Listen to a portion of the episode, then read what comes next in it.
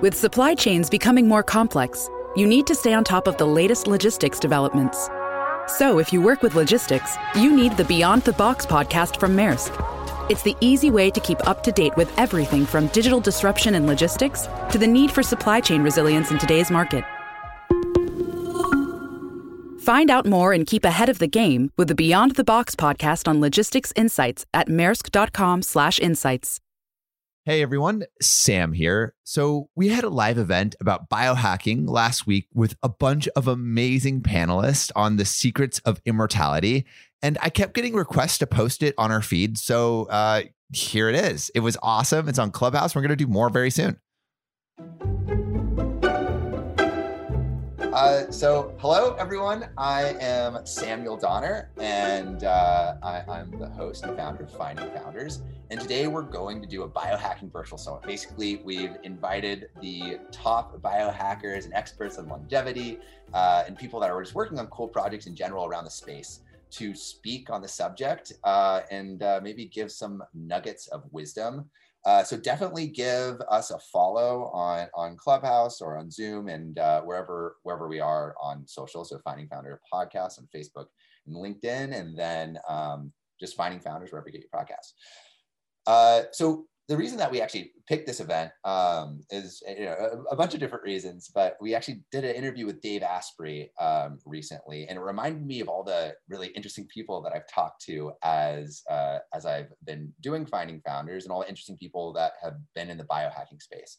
Um, and Mac Davis was actually one of the first people that I interviewed uh, really delving into the, the biohacking space. And so, really hyped to uh, talk more about that. We're currently on Clubhouse and Zoom. So, uh, hello to everyone in each of those areas.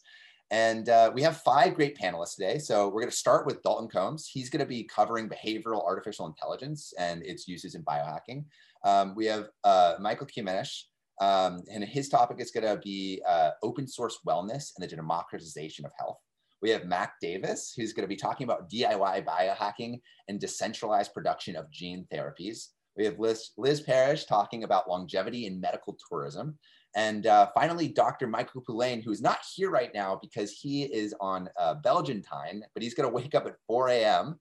Uh, in Belgium to talk about the effects of location on longevity and discovering blue zones. So he is the uh, he he was the he was the person that basically started the research on blue zones, which are basically where all centurions live. And there's like a couple in the world. So we'll get to that. Um, each panelist will be presenting for about 20 minutes, and then we'll have like a five minute Q&A. So uh, if you're on Clubhouse, raise your hand to speak. If you're on Zoom, uh, just type in the, the chat um, and, uh, and we can unmute you.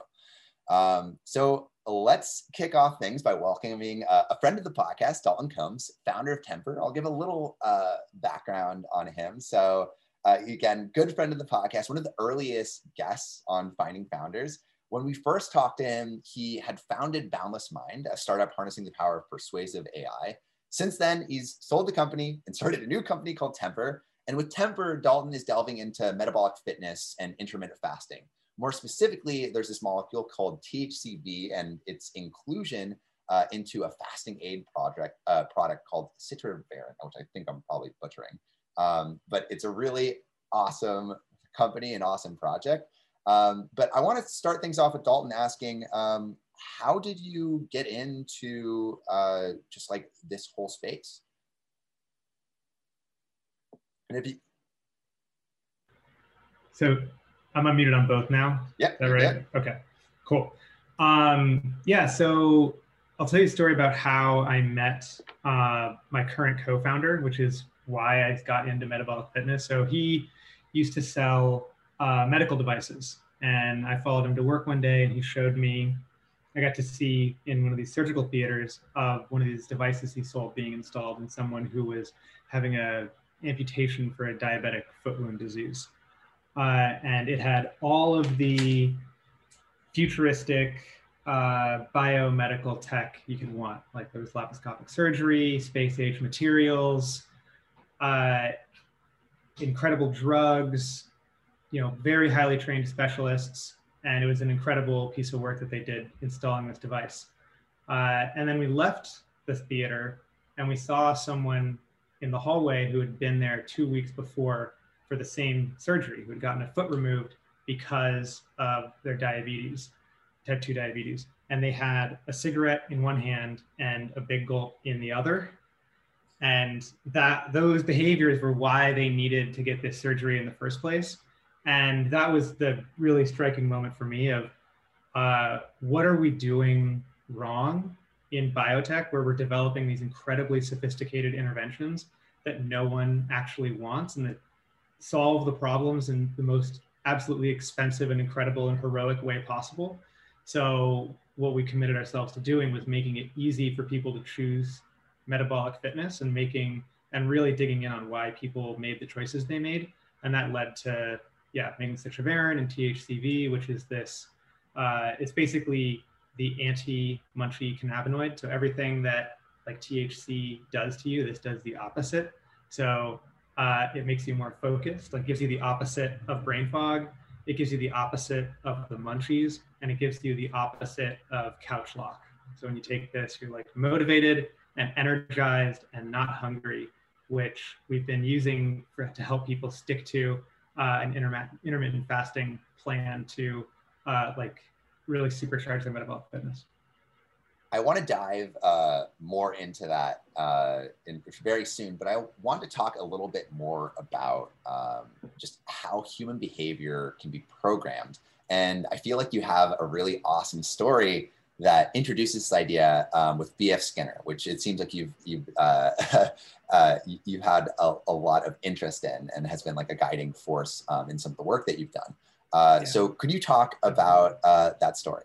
Yeah, so B.F. Skinner had a similar like revelatory moment where he was uh, he was working late in the lab one day, and he made this discovery, uh, watching these rodents interact with these uh, with these systems that he built, these little training systems, and he uh, discovered this on a Friday, and the lab meeting was on a Monday, and this is before like email and cell phones, so he couldn't call anyone and tell him about this discovery. So he walked home that day because he thought dri- driving would be unsafe, and he didn't leave his house all weekend until the lab meeting because he was concerned that if something were to happen to him before lab meeting, this profound discovery about the programmability of humans would be lost forever. And so he was very careful to make sure he made it to lab meeting. And, and what he discovered was we now know as uh, reinforcement and this idea of everything we know, you know, everything you've ever heard about like rewards and punishments and all that were was something he discovered that week in his lab and everything else is downstream of that. But in the last 15, 20 years, there's been a new renaissance in this behavioral science where we're able to understand at the brain level, at this very mechanical level, at a level that Skinner never would have thought possible, what it is that creates habits and drive long drives long-term behavior. And uh, yeah, that commercializing and democratizing access to that kind of technology of understanding your own mind and others' minds at this mechanical level so you can build habits was the last company. And now this company is about using those same techniques to help people build ultra healthy habits for themselves. Yeah, so with that like ultra healthy habit creation, um, something that that you brought up earlier was the hesitancy of people to like just do what's good for them. Um, and I, I, you brought up like a we, we talked earlier this week, and uh, you brought up this really interesting um, uh, idea of this this injection. I think it was called like Neulasta, uh, yeah. yeah. Could you talk a little bit about um, what that is, and then I guess uh, how it relates to maybe that that global vaccine hesitancy that a lot of people are experiencing? Yeah. So this is part of the bigger. Like this is a good example of how biotech can deal with its biggest problem. Like I think biotech's biggest problem is that none of our consumers want it. Like none of the users of biotech want it. Like the hospitals want it, the doctors want it but the patients have really high hesitancy rates. We're seeing this with the vaccine. Um, I also saw this up close uh, when uh, my then girlfriend, now wife, was going through chemotherapy, and she had to come back three days after chemotherapy to get this injection that would boost her white blood cell count. But you have to come back to the hospital to get the injection, and in a lot of communities, no one was doing that. And so they made this device that you just stick on your arm, and three days later, without notice, it'll just inject you with the Neulasta. Uh, and it so it solves this big behavioral problem. And instead of just saying like, oh, we've got the solution, this this problem's over because we have solved it chemically, this company did a really good job at digging in and saying like, oh, there's actually a behavior problem here that we need to focus on. Yeah, and so I guess there's like two ways. One, you could take the choice out of change, um, which it seems like this company is doing, and then there's also, all right, how can we convince people to actually change their behavior? Yeah, uh, well, they're, again, they're well, both yeah, they're both kind of a choice architecture thing, right? Because like when you get the when you put this patch on, you're like pre-committing to it. You're like, yes, I want to do this, and like people don't like opt out of coming back to the hospital. It's more like, oh, I couldn't get on the bus that day, or you know, people have like obstacles, and this is sort of like a pre-commitment mechanism. Like, yeah, okay, i am committing to doing this three days later. Hmm. And I, I think uh, something else that I guess is a hindrance to longevity is looking to the new and shiny rather than the old and tested, which is something that actually we'll touch on near the end with blue zones. Uh, there, there's the like there are some very simple things that we can do to increase longevity, and of course, there's all this exciting science, but also making sure that we have those fundamentals down is super important. So, can you maybe talk about like you mentioned these like broad spectrum of uh, antivirals? Um, and uh, uh, and their maybe misuse or not use at all. yeah, yeah. So this is one of the like I think we'll look back on COVID and wonder why we didn't do more of this. So I got to help a friend uh, launch a startup to uh, use a broad spectral antiviral to treat COVID nineteen, uh, and it's a drug that has existed for 70 80 years and um, you know i as much as everyone is, I'm glad that the new ultra high tech uh, vaccine platforms ended up working out. But uh, I think that when the next pandemic comes around, we're going to wish that we had an infrastructure for quickly deploying these broad spectrum antivirals and these proven uh, technologies, as opposed to always jumping to the, the new and shiny. Yeah, and um, I guess going to those uh, those old uh, methods of, of longevity. There's there's this uh, idea that we discussed about the future uh, of, of what um, of what like healthcare really looks like and and and like what increasing longevity looks like. And uh, you mentioned this idea of moving upstream. Um, can you describe like what you mean by that? Yeah, so it's like it's exactly what I saw in the hospital that one day, where uh, a hundred, you know, a million decisions led up to that person needing a foot amputation, and any of the those decisions could have been changed upstream, and it would have made the surgery unnecessary and all these heroic measures unnecessary. And that's absolutely what we're trying to do with Temper is move upstream because if you have good metabolic fitness, if you have high metabolic fitness, you're much less likely to need the sort of heroic measures later in life. So, you know, and we picked intermittent fasting as the thing to work on because of, I'm sure everyone in this room knows, but all the incredible things it can do in the short term, medium term, and long term for people.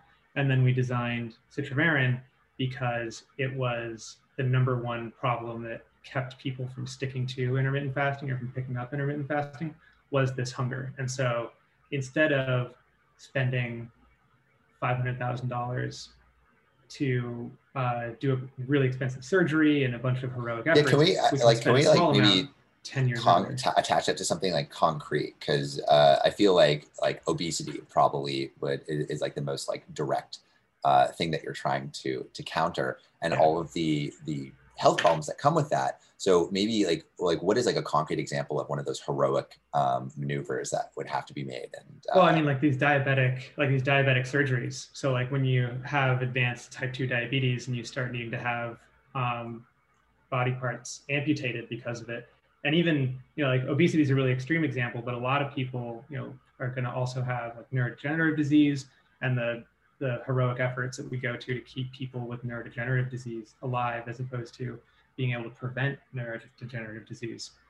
Um, and again, that is hugely influenced by people's metabolic fitness early in life and staying like on top of their fitness. Um, I want to talk about like I guess two things. Um, I, I want to get into really just everything that you're doing with Temper um, and where you're currently at. uh, and also like uh, maybe going into the future of like consumerization of, uh, of like I guess like bio, um, uh, like like things like like uh, like the Apple Watch, just things that like measure more of your biology, um, and where you see the future of that, and what Temper's place is in that future. Yeah, so we're seeing the big trend here is a consumerization of biotechnology. You know, the Apple Watch is the most obvious example where so many of the things that the Apple Watch does used to be accomplished by medical devices that were way, way more expensive. And now Apple's crammed it all into an Apple Watch, but we're going to see more and more of that. So, uh, you know, already sequencing technologies are deployed in consumer settings. And what we're doing is a very similar thing where it's uh, they say sequencing technologies. What do you mean by that? Uh, like genome sequencing mm. and uh, proteomics and uh, microbiomics, all those sorts of things are being applied at the consumer level. Uh, and instead of being only medical technologies and waiting for the whole medical process to go through. Uh, and the what Temper is doing is in that same vein, where we're focusing on, again, taking a health problem and shifting it from the health space to the fitness space and talking about it in terms of uh, like in the same way you go to the gym to tone up your muscles there's going to be an experience in the next few years that feels very much like going to a gym but it's going to be to tone up your mitochondria. And it'll be something you do on a daily basis and there'll be these maintenance behaviors. And uh, you know we help people design those sort of you know today intermittent fasting is the most effective lever that we have on that metabolic fitness. And we help people put together plans to make like the equivalent of a gym plan for metabolic fitness um, based around intermittent fasting and citrovarin uh, but as more of these consumerized biotech breakthroughs come along i think that the important part is going to be designing them packaging them and distributing them in a way where end users actually want them like the patients want them as opposed to it being something that uh, kind of gets foisted on the patient at the last minute. Yeah, and that's I guess where that um, behavioral science comes in. I want to open it up to questions on Clubhouse and Zoom. So if you have a question, definitely like just raise your hand in Clubhouse or uh, say that you have a question uh, in the chat on Zoom, and we'll unmute you in a second. Um, and uh, and uh, also Jim Kwik just came in, so I'll uh, invite him on stage. Uh, Jim, we were just talking about the futures of healthcare. I was actually ask Dalton, what do you think the like having all these upstream, um, uh, I guess like like addressing all these upstream problems? How do you think that changes healthcare in general? And do you think like like like and what does what does that change incur in terms of, of longevity?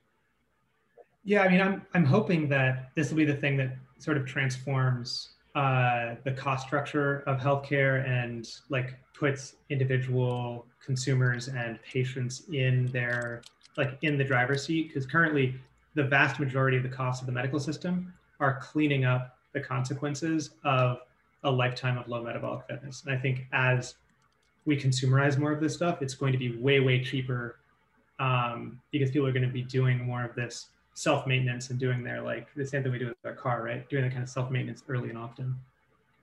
Um, and uh, we just had like a couple hundred people jump into the into the clubhouse. so I just wanted to, uh, and I imagine Jim, uh, thank you for that. Um, hi, Jim. I don't know if you hear me. Thank you so much. Um, so basically, just to reset the room, um, we're talking about longevity and how we can uh, live longer and what are the like what what are the the things that are happening what are we using uh, uh, to accomplish that and uh, we have a couple panelists we were just talking to dalton combs who was talking about behavioral uh, artificial intelligence and biohacking we're about to talk to, to mike who's going to be talking about open source wellness and the democratization of health um, and uh, Mac is going to be talking about biohacking and decentralized production of gene therapies. Liz will be talking about longevity and medical tourism. And then finally, Dr. Michael Poulain, who's going to be waking up uh, early, early in Belgium, uh, will uh, be talking about blue zones um, and how location affects longevity because he, he was the discoverer or uh, the first researcher um, discovering blue zones. So, uh, and if and anyone has a question, please uh, raise your hand and we can invite you on stage. Um, but we'll go next to um, Mike. So a little intro on Mike. So Mike is driven by his belief that greed more than anything else is the root of society's ills. Um, and he founded Oval.bio, which is building a completely open source life extension pod with a mission of breaking preconceived notions of capitalism, free market economics. And uh, he's in the pursuit of provide, uh, providing extensive, ultra transparent access to functional life extension technology. And uh, by decentralizing the ability to build advanced technologies, power can be taken away for those who crave it and prevent a future where only the rich can extend their lifespans. Uh, and we definitely want to uh, prevent that, that outcome, that dystopian uh, world. But um, Mike, I, I want to a little uh, talk about, I guess, how you got involved in the whole biotech space. Um, and also for anyone who just came in, please uh, follow me and all of the speakers so you can keep in touch with our future events. Yeah, um, thanks, Samuel. So I got into it because nothing but selfish reasons. I mean, I want to um, live a long time healthily, but also for my father, my great aunts, who I saw them as they were aging, how they were basically melting away. Um, and, you know, just because people have historically, you know, died um, in their 80s or 90s or younger, doesn't mean that has to stay that way. And so I do believe that we are now at the point on a precipice really that we can you know it's pretty well you know established that we're getting to that point that we can make a difference and let people live um, considerably longer than what humanity has known. So you know just want to be really a part of that and make sure more than anything that it doesn't turn out to be a situation where um, just uh, the so-called elite or haves um, are able to utilize this technology, uh, even though it doesn't exist so much right now. And then everyone else is just stepping over each other to um, perhaps have a piece of it. Hmm. Um, I want to talk a little bit about how you actually started your your company and its structure because I think this is really really interesting. Uh, you you, you hear a lot about like when you hear the word decentralized uh, i feel like you know the first thing that comes to mind is cryptocurrencies but that that can refer to any kind of organizational structure. Um, and i think your company has an incredibly interesting one. So can you i guess describe maybe for people who don't know what decentralization means and then how that applies to um, to your company and the work you're doing? Sure. So decentralization means that there is no really central entity that is going to be able to control or has ownership of something that it will require multiple nodes or individuals groups um, each having a stake or piece in it and contributing or ensuring the uh, viability and honesty of whatever it is that they are all um, a part of. So for me you know ultimately what how we're utilizing it is one um, you know all the things that we are creating all the technology that we're utilizing um, a lot of it existing technology just trying to improve it trying to uh, bring the synergy of it by combining it with other therapies and diagnostics to remove placebo effects. Um, and then also from a monetary standpoint where every dollar how much anyone makes um, how much revenue is generated is consistently updated and shown so that it's auditable at any time. And the point of that is to just remove money as a motivation um, and remove money as a potential um, sullying factor where you know it can historically there you know people are driven to do lots of things that are undesirable um, you know uh, morally because of money or because of greed. And so for us, really, we want to just eliminate that and just have that what we call, you know, pretty generically a extreme transparency, which means mm-hmm. everyone can see at any time, whether it's um, you know customer internally, the government, whoever, about how much money we are generating, how much of everything is sold, where that money is being spent, Um, and it's all just, and how is more so, um, additionally, the technologies are um, affecting people and that's where we really you know have been striving hard to create a system of diagnostics that are able to measure the effects of the different products and therapies so that it is just auditable by anyone at any point. So basically um, like people can buy into sections of your business and almost have a little bit of ownership yeah. Uh, and and and insight into what you're creating. And so what exactly is like are, are these pods? Because when you hear life extension pod I have no idea what that could look like. Uh, I mean, I have a, like a bunch of sci-fi views of maybe what what this might be, um, sure. but what exactly is that technology, and um, and uh, and how does it affect the body? Right. So the pod is basically the integration of several therapies and diagnostics uh, to measure those therapies effects and more so to build a profile of the user over a period of time to see how either life events or the different therapies are affecting them because you know ultimately we're all different. So different things will not affect you how they may affect me um, in the same way. And so uh, the pod is this device and you know if you're on zoom you can see it the working prototype that if you're in austin you can come through starting you know tomorrow really and get inside um, if you want to email me and we can um, set that up and get your measurements and have you have that therapeutic experience. The point though that you know with why we are you know creating that business structure that you mentioned is you know to start with this pod um, is you know we're having an msrp basically um, retail at $70000 that's not really attainable for yeah, the vast majority of people. Yeah. But there's, you know, all the technology that goes into that is essentially can be purchased um, or bought like at just a component level. So such as there's red light, it's a completely envelops you in red light, which is a very basic tech that people know of. But when you look at other red light companies, when I started looking, and what does the red light do for people who don't know?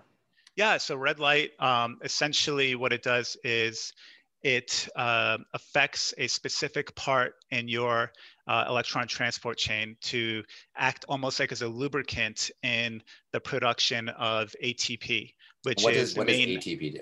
It's the main energy component that your mitochondria produces for your cells to use. So it's essentially what it's really doing is just allowing each individual cell, whether it's a skin cell, liver cell, et cetera, to just be and do its function more effectively. So does that translate to a greater amount of energy or what is the actual effect that you would feel coming out of this? Yeah. So primarily with um, with the pod, you know, when it's a red light does has some effect. It's not really super pronounced over a long period of time. People say that you know there's been 10,000 plus studies that say red light is a really phenomenal uh, technology for just improving the mitochondrial efficiency. But it's when we combine it with some of the other therapies, such as nanobubbles, um, which are essentially bubbles that are nanoscopic in size. Um, and so imagine like, you know, soda, but much more, but the bubbles are nanoscopic, you know, where in a cubic centimeter, over a hundred million of them can be, um, can fit. And so they allow the liquid medium, which is what you are in, you know, covered in in the pod, to have a higher concentration of oxygen, which is a main nanobubble that we're focusing on, um, than what is inside of your blood and inside your cells and body. So through the process of osmosis, really um, diffusion, those oxygen nanobubbles are able to permeate through the skin and into the person to increase the oxygen content inside the body um, transcutaneously. So and so that I, I, we were talking um, with Dalton earlier about like diabetic patients that uh, would lose limbs because uh, of blood flow. So this yeah. could uh, actively go against that, right? Yeah, that is actually some companies are trying to utilize nanobubbles specifically for that purpose. Uh, so another effect is, you know, with similar to what Dalton was saying is, you know, peripheral neuropathy. But you know, for us, and that's essentially what that is, is oxygen not being able to get to those extremities. Um, so, you know, other technologies out there, such as hyperbaric, um, try to have the same uh, end result, but they do it in a different way. Hmm. They're utilizing a high pressure environment to um, saturate the blood at the plasma level so that the plasma can also carry oxygen. And that's not what nanobubbles do. Nanobubbles are essentially doing it from the outside in. So it's much more effective way of absorbing oxygen um, through the skin. Hmm. Um, so obviously you believe that like rejuvenation is going to be a huge thing in the future. Um, so what would you what would you say I guess rejuvenation's role is in the future of, of longevity and, and health and um, and what what how, how do you define rejuvenation? Yeah. So internally we we actually hate calling this first gen um, pod a life extension pod because it's not going to really extend your life. We call it a quality of life extension pod um, because it will improve the quality of your life. I mean, even for me, I'm you know turning 40 in a couple weeks, and you know going into it on a regular basis has improved my skin, has helped reduce um, joint pains, things of that nature, and I've seen an improvement in my heart rate variability.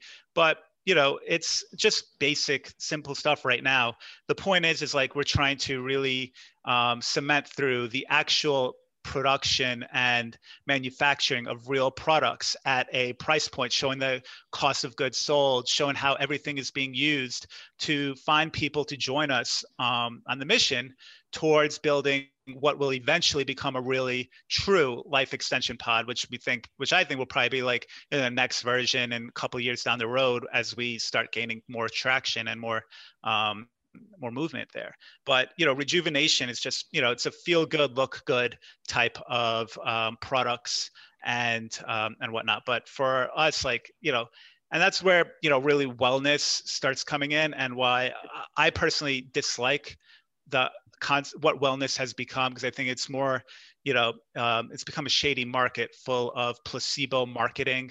Um, and that's why we really and i was you know initially part of that in the sense like we had a product which was a transdermal patch for um, under the concept of creating a um, sacrificial anode for the body, similar to like how pipelines or ship hulls, um, you know, rust, you know, inside of our body when we have oxidative stress, which is a major factor of aging, we're kind of rusting also with that throughout oxidation. But that was because it was such a novel technology and because we didn't really see how to consistently get F effects, you know, I had a lot of self doubt about am I just selling snake oil? Is it just placebo um, and whatnot? And I knew like ultimately, I think like, that's like I actually. Yeah. It, it, seems like when you're on the cutting edge, that's something that you definitely should be asking yourself because you don't. Yeah. Like you, you can buy into your own bullshit if if you're not yeah. careful, and so you want to have yeah. this these things be data driven. Exactly. Um, and and so uh, yeah, sorry, sorry. I just wanted to interject. No, there, you're hundred percent right. Yeah. And um, yeah, go ahead. Go ahead. Oh well, I was just going to say, um, you know, so it was really that you know being having that product and see, getting phone calls from people saying like you know we i love this. This is the only thing that's helped me. And like knowing like hey we're just some like you know small tiny company working out of like a little office here versus like all the pharmaceuticals and different things that they've used helping them for their pain relief. And um, so i knew it worked. And i knew from my own experience that it does work but it just wasn't super like a really good user experience um, with it. And you know but still we didn't know what it works for all the time. And that's why we you know ended up creating a device to help bring a more um, regular like diagnosis with it. Diagnostic to help determine for what types of things it works for and what location on the body because it's an extremely location specific technology where even moving it two inches over has the effect and i've experienced this myself on my elbow where i had it just below my elbow and i was getting no relief from a tendon what seemed like a tendon um, tendonitis type pain and then i just moved it two inches above my elbow and where and after like a few hours i was literally cured but that was the worst user experience ever and i'm the founder you know the, the co-inventor of it so it really sucks. So we created this um, diagnostic, which essentially is able to measure the amps, which is the quantity of electrons at the nanoamp level. So normally people are familiar maybe with a multimeter, which is something that electricians and labs used for measuring quantity of electrons and the voltage, the the um, you know behind it. But that works at the milliamp level or at the amp level. And so we then that didn't work for this tech. We needed to go down to the nanoamp level, which is two orders of magnitude smaller. And that was what we, you know, created to, you know, help bring. And now we're working towards defining a actual um, data-driven um, efficacy of that technology. And that was what really drove the point home of um, needing these diagnostics go with these therapies because otherwise you know you could just be buying crystals um, yeah. and yeah and that's not really helping anyone yeah and you yeah you want to like ensure that you're actually doing yeah. something good for people um, i want to go into this next idea of of this uh, like like one of the reasons that you made a decentralized company structure is because you wanted um, uh, government like, you don't believe like governments and, and really entities can be trusted to control this regulation and i want to talk about that in a second but we actually have um, a couple raised hands of questions. And again, if anyone has any questions that you have for either for Dalton or uh, for Mike, please uh, raise your hand in Clubhouse uh, now. But I'm going to invite uh, uh, Richard Lee uh, just ask a question um, and try to try to ask it in 10 words or less if you can. Um, and Richard, can you are, are you? I think I just invited you, and also I'll invite Neil. So whoever wants to talk first, um, go ahead. Richard, you're on stage. Hello, hello. What's your question, Richard?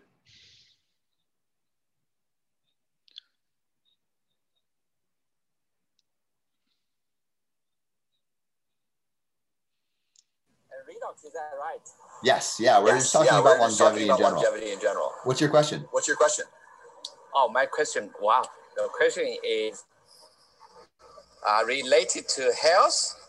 Okay, so can we talk some, some like, uh, um, um, you know, it's any uh, like electrons linked to uh, mental health or you know. Yeah, I'll, I'll, so, I'll, I'll try to summarize that. Talking about the uh, talking about the quantum. Uh, I, I mean, mentions. So I'll try to summarize Richard's question um, on uh, how does mental health actually, because you, you, talked a little bit, Mike, about the uh, physical effects, but how do you feel like mental, mentally, um, the, your your technology can be utilized? And actually, Dalton, uh, opening up to you, Dalton, too. You mentioned the physical effects of intermittent fasting, but what are also the the mental effects there too? Um, you know, I don't know actually for my for my stuff there's i mean if you look at the literature there's a lot that that states where oxidative stress does have um, you know deleterious effects on mental health and cognitive abilities and how it might have you know an effect on a number of different um, mental uh, cognitive age related um, conditions. Uh, we really i don't have the um, data. I don't know at all how my products are would affect um, that, but I do know one thing from my experience is like basically for whatever reason, the older you are, the more benefit you get from um, the technologies that I'm working with. And whether that's because your natural um, antioxidant ca- uh, production capabilities that your cells have has diminished, whether that's you know for other reasons because you're not don't have the same level of oxygen flow through your body, um, or it's just a lifetime of abuse um, for whatever reason it is, um, and we're hoping to, we're planning on finding out, um, the older you are, the, the greater the effect.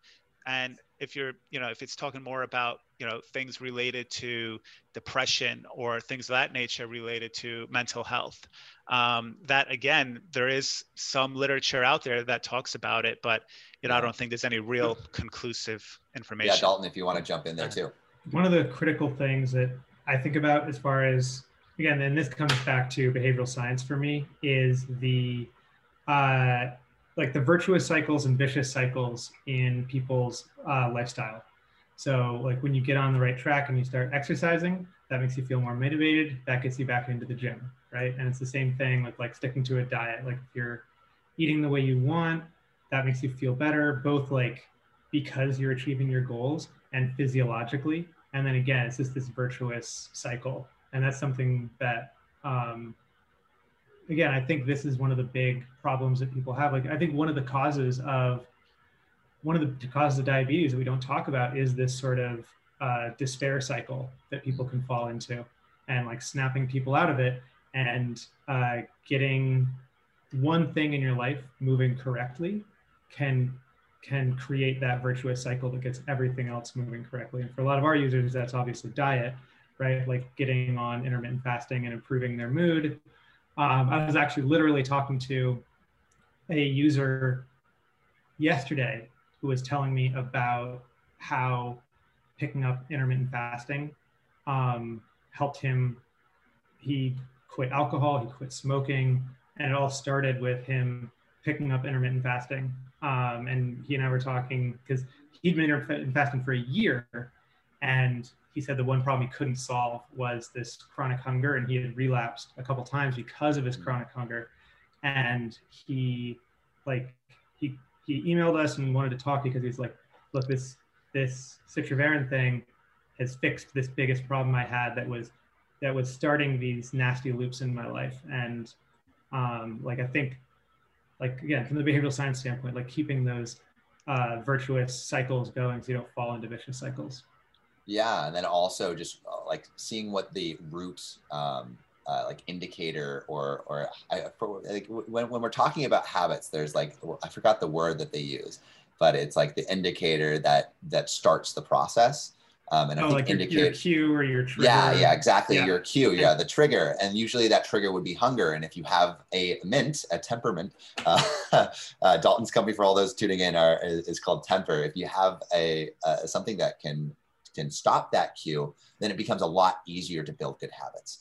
Um, I want to go yeah, back to so, Mike. Uh, in a, a really sorry, real quick, example of that. Um, like uh, like when people have a snacking habit, we tell them to put their Temper mints like where they would otherwise snack. And like that's a way to interrupt the trigger and like replace their old trigger with a new mm-hmm. healthier trigger. Um, and so a lot of that trigger engineering is a really important part of behavior change. I um I want to uh, uh, and, and uh, Dalton I, I love I, I actually I read um, uh, I was reading Atomic Habits recently and also Jim Kwik's book um, and it really talks about how all of these all these uh, triggers and cues and uh, uh, behavioral um, adjustments that you can make to make like better habits like just what are the mechanics of that? So it's super super interesting stuff. Highly recommend those books. Um, but i actually have a question for mike from um, dana in, in the zoom chat. Uh, she's tuning in from sydney australia and she's asking how oxygen nanobubbles uh, avoid oxidative stress and can you receive too much oxygen in this way? Um, I don't really understand that question to like because I, I, don't I don't know like the intricacies of that. So maybe could you could you expand upon what that question means to you? Um, and please answer it. Yeah, that's an awesome question. So, yeah, absolutely. People can um, be over oxygenated. I mean, oxygen poisoning is a real known thing. Um, that's why one of the other uh, therapies in the pod is also hydrogen gas inhalation. So, you know, hydrogen water is something that's trending now, becoming more popular. Mm-hmm. It's not really, it's kind of, I'm not a fan of it because I think it's, you're not actually getting a therapeutic dose of hydrogen in water because it's actually one of the least dissolvable gases in water. But, you know, ultimately the purpose, the point of the pod, I mean, there is no silver bullet for life extension, right? It's going to require an orchestra of technologies working in concert uh, to achieve like an actual meaningful um, extension in lifespans. And the point of the pod is essentially to bring about, you know, where one technology, one therapy is um, deficient or has a side effect, to supplant that by, you know, combining it with another um, therapeutic. So in this case, oxygen and, you know, really, and the red light working synergistically to pump up the production method, uh, the production capabilities of, eight, of uh, the electron transport chain of the mitochondria in producing ATP. There's going to be um, potentially a increase in uh, radicals. And so that's where, for example, the hydrogen gas or the electron donation comes in to neutralize those radicals as they are being produced um, and to essentially make them into water. Um, and that's the purpose of why we have spent so much time um, really just making these diagnostics um, and making completely open source with like detailed, almost like detailed recipes um, to the nth degree as much like just like really have put a lot of heart into it to make allow anyone to just copy it, rip us off, and audit it, um, so that the purpose of those diagnostics is to be able to measure the um, the effects that those therapies are having to either know if they're working, but also if they're having a negative effect on yeah. someone. Because that is, I mean, like I said, you know, just because it may work phenomenally well for myself, you know, whatever is going on in someone else, it may actually have a um, negative effect. And it's important to know that. And I think that's actually like a big fault or, you know, problem area in our in the world's actually healthcare mentality where not don't really appreciate as much um, and there's a lot of people that already know this so this isn't uh, like anything new but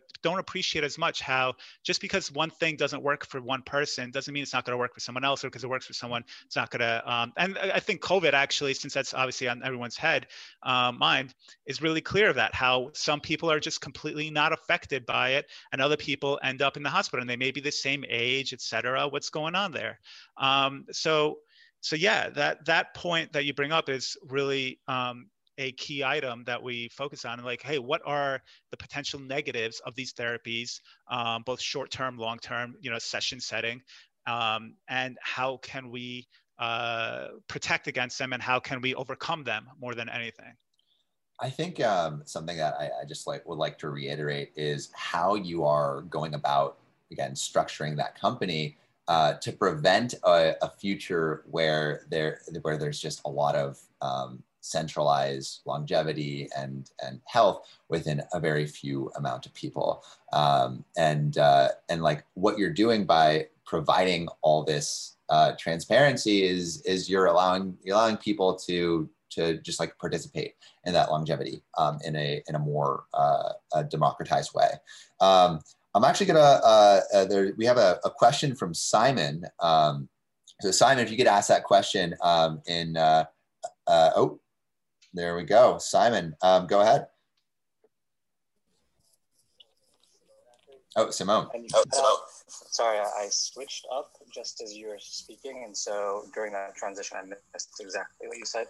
Yeah, if you want to just ask your question in um, in ten words or less. So we were just talking about the democratization uh, of health and how Mike's company basically uh, has a decentralized company structure that allows for transparency and also for the like patrons of of people who believe that uh, health should and longevity should be democratized. Uh, when they buy into uh, a part of his product, they like have a little bit of ownership into that company, and uh, and then I, I, guess that you know takes those those ideals um, into the future. So um, that's uh, yeah, and, and, feel free to ask a question based on you know any of the speakers that you've heard before or or uh, what we were just talking about right now.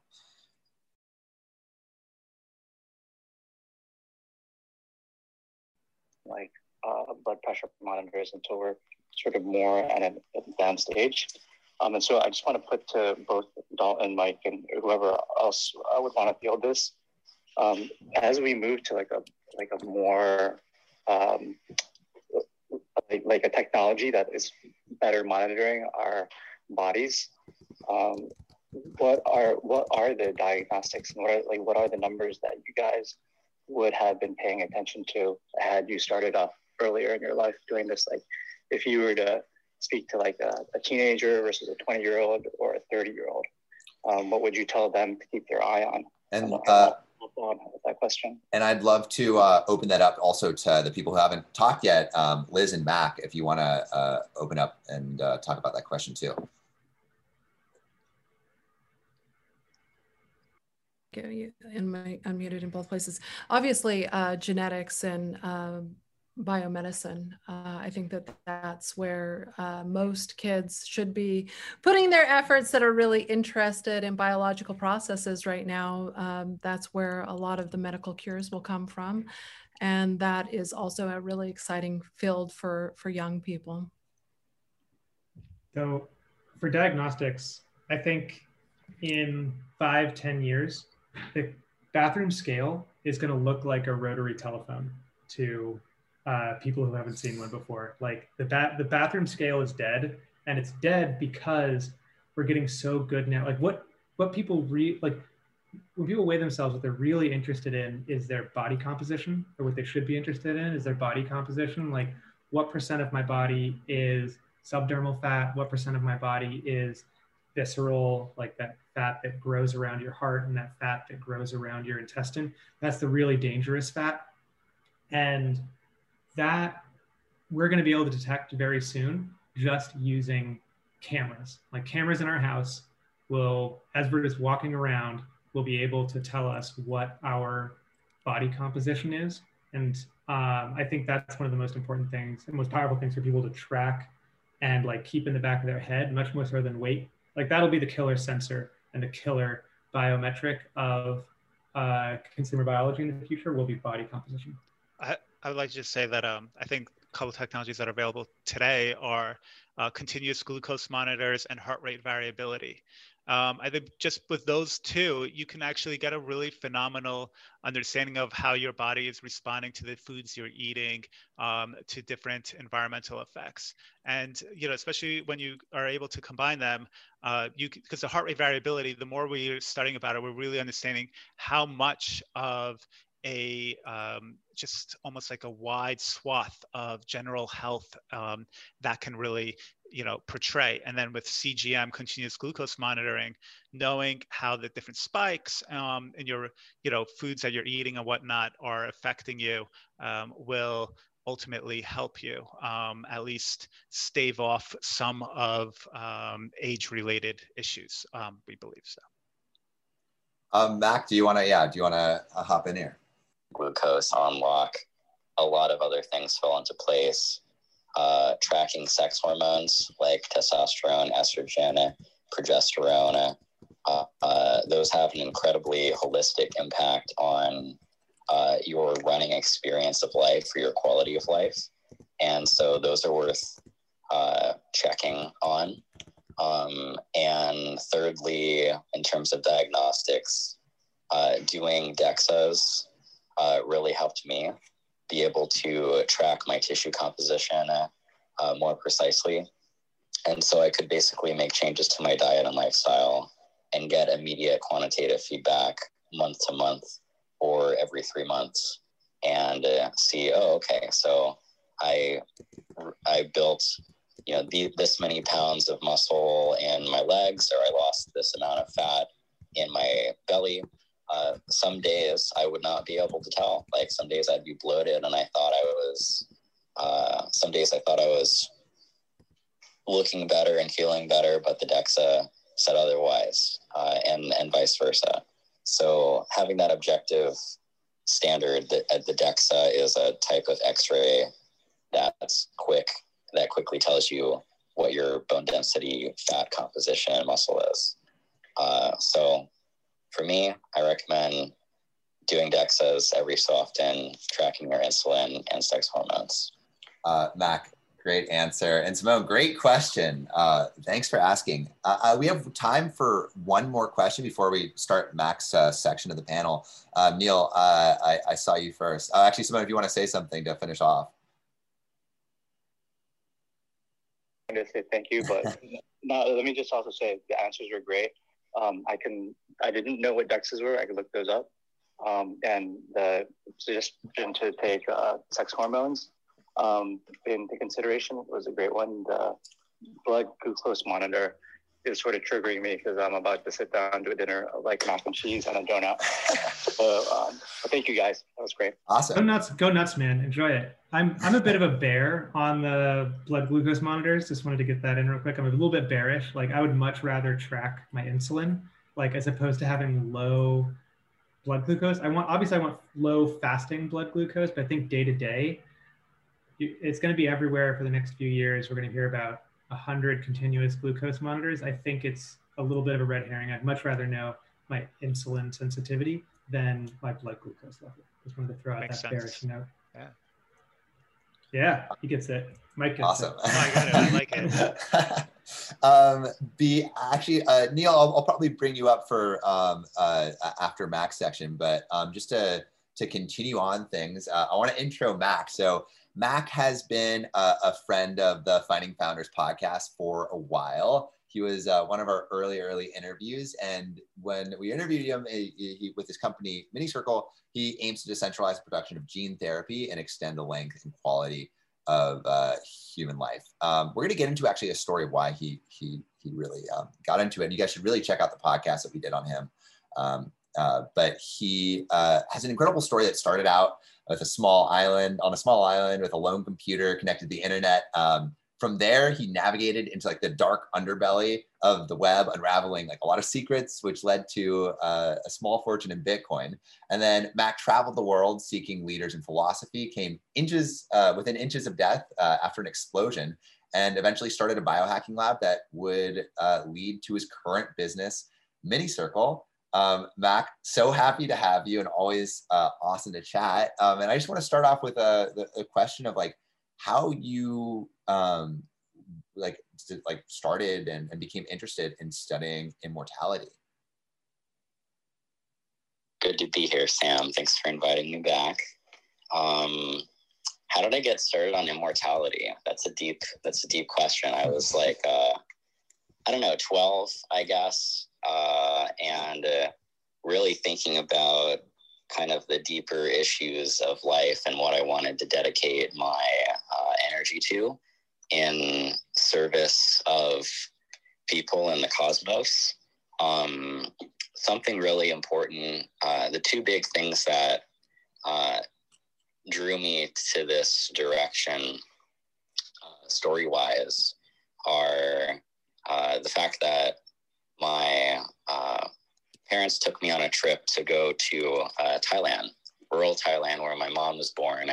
Uh, my mother's family are rural farmers, and uh, they are, uh, you know, very poor. Um, you know, my where my mom grew up, they didn't have running water. Some some places didn't have electricity. Uh, they had a banana tree farm and grew their own fish in fish ponds, and that's how they sustain themselves. They collected rainwater, and that's what they drank. Um, so I got to meet my extended family and uh, uh, had a really powerful experience at the age of, uh, I don't know, maybe 10. Uh, I came back to the US in my regular old public middle school in Florida and uh, had kind of seen things. I had a much more expanded view of how the majority of people on Earth uh, live. And uh, um, I wanted to improve the quality of life and uh, uh just make things better for everyone. I want to uh, talk about that that experience you had at that camp, um, where you met that girl. So that's that's the second part of the story. Um, so when I was 14, I uh, I went to political science camp at Northwestern University, as you do, and uh, I met this girl named Abby, and she was the most beautiful, magical angel that I had ever met. Um, she really just made me feel alive and sparked uh, my excitement about living. And we got closer and closer, and eventually she told me that she was born with an incurable genetic disease. And uh, uh, this kind of shattered my view of uh, uh reality. You know, I was very uh, hurt that such a beautiful person uh, would be living a life of suffering um, that could not be controlled, maybe couldn't be helped.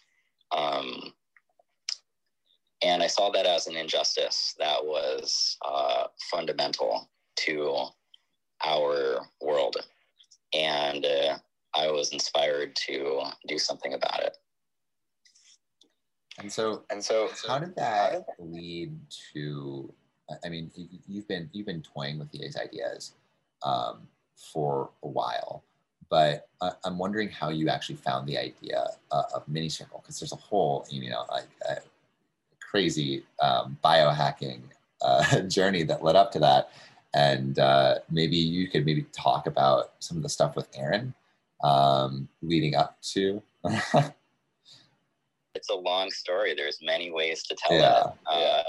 I'm sure everyone involved would have a different uh, different story, but um, basically, uh, the mini circle project itself uh, kind of uh, the the roots of it were I started this biohacking lab in Austin with Mike, um, you know, the previous speaker, uh, five years ago now, and uh, this was an open uh, research space for biohacking. People could work on developing medical devices, new drugs, and uh, we were looking to just create a really freedom oriented, growth oriented space to make some incredible advances. And uh, um, the year, the same year that we created that, I went to a entrepreneurial startup uh, disruptive camp that was in Chile. And I met my close friend Tristan Roberts, and uh, he had HIV. We uh, really resonated on many levels in terms of our interests in consciousness and activism and uh, really trying to uplift uh, everyone, creating new technologies that could do this and breaking psychological barriers in society. So, our goal became to find some way to create HIV medication without having dependence on a pharmaceutical company that's patented it. And uh, I kind of tossed this idea around in my head for a few years.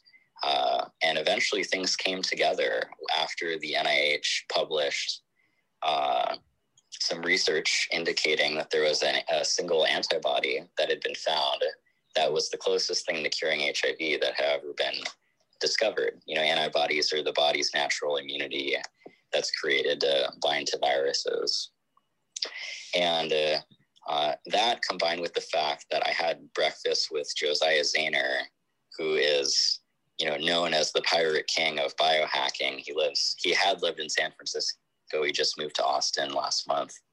And I was having breakfast with him in old San Francisco, and he told me that plasmids actually worked and uh, uh, that it was kind of uh, something that was holding the field back, that people were under the impression that they were not as effective as viruses. So uh, I put two and two together and uh, thought, hey, well, if the NIH has publicly published the genetic information necessary to transmit this potential cure for HIV. And I can make plasmids in my lab at a cost of, you know, less than a thousand dollars. Um, why don't we try it? And Minicircle was born. We uh, found some plasmid designs, did some dreaming, uh, did a, a lot of different designs side by side, and we found some plasmids that could very, very cheaply uh, be created uh, at a home lab, at a cheap biohacking lab, and uh, be created at a purity level that, after injected, uh, would allow the sustained expression of uh, selected proteins, meaning you could uh, easily take a gene of interest and inject it, add it to your body, and that's it. It's it's it's it's easier than mm-hmm. going through the process that we currently have to get gene therapies, which you know the most recently approved gene therapy in the United States, uh, the cost is two point one million dollars. Now, Mike mentioned, uh, you know, his pod is seventy thousand, and he, he's trying to do things to make that more available. And you know, Sam was like, "Oh, that's kind of out of people's price range." $1 million is out of most people's price range. And if you have a child that is born with this disease, uh, what do you do? I have this uh, moral dilemma that I'm a fan of bringing up uh, called the Heinz problem. And uh, it's a classic psychological problem that has been asked to people of many cultures, indigenous cultures, all types. Anthropologists uh, thoroughly investigated this. And basically, uh, the way that it works is uh, people are asked of all different ages. Um, there's a man whose wife has a certain type of cancer, and uh, the doctors tell him that there's a new drug that was created that might be able to cure his wife's cancer. So he goes to the pharmacy and says, I need this drug. My wife has cancer. They say the price is this much, and it's way more than he can pay. And so he goes out and tries to raise money from all his friends. And he comes back and he still has one tenth of the money needed to buy this drug. And uh, he says, "Please, please give me, give me this. We we need it."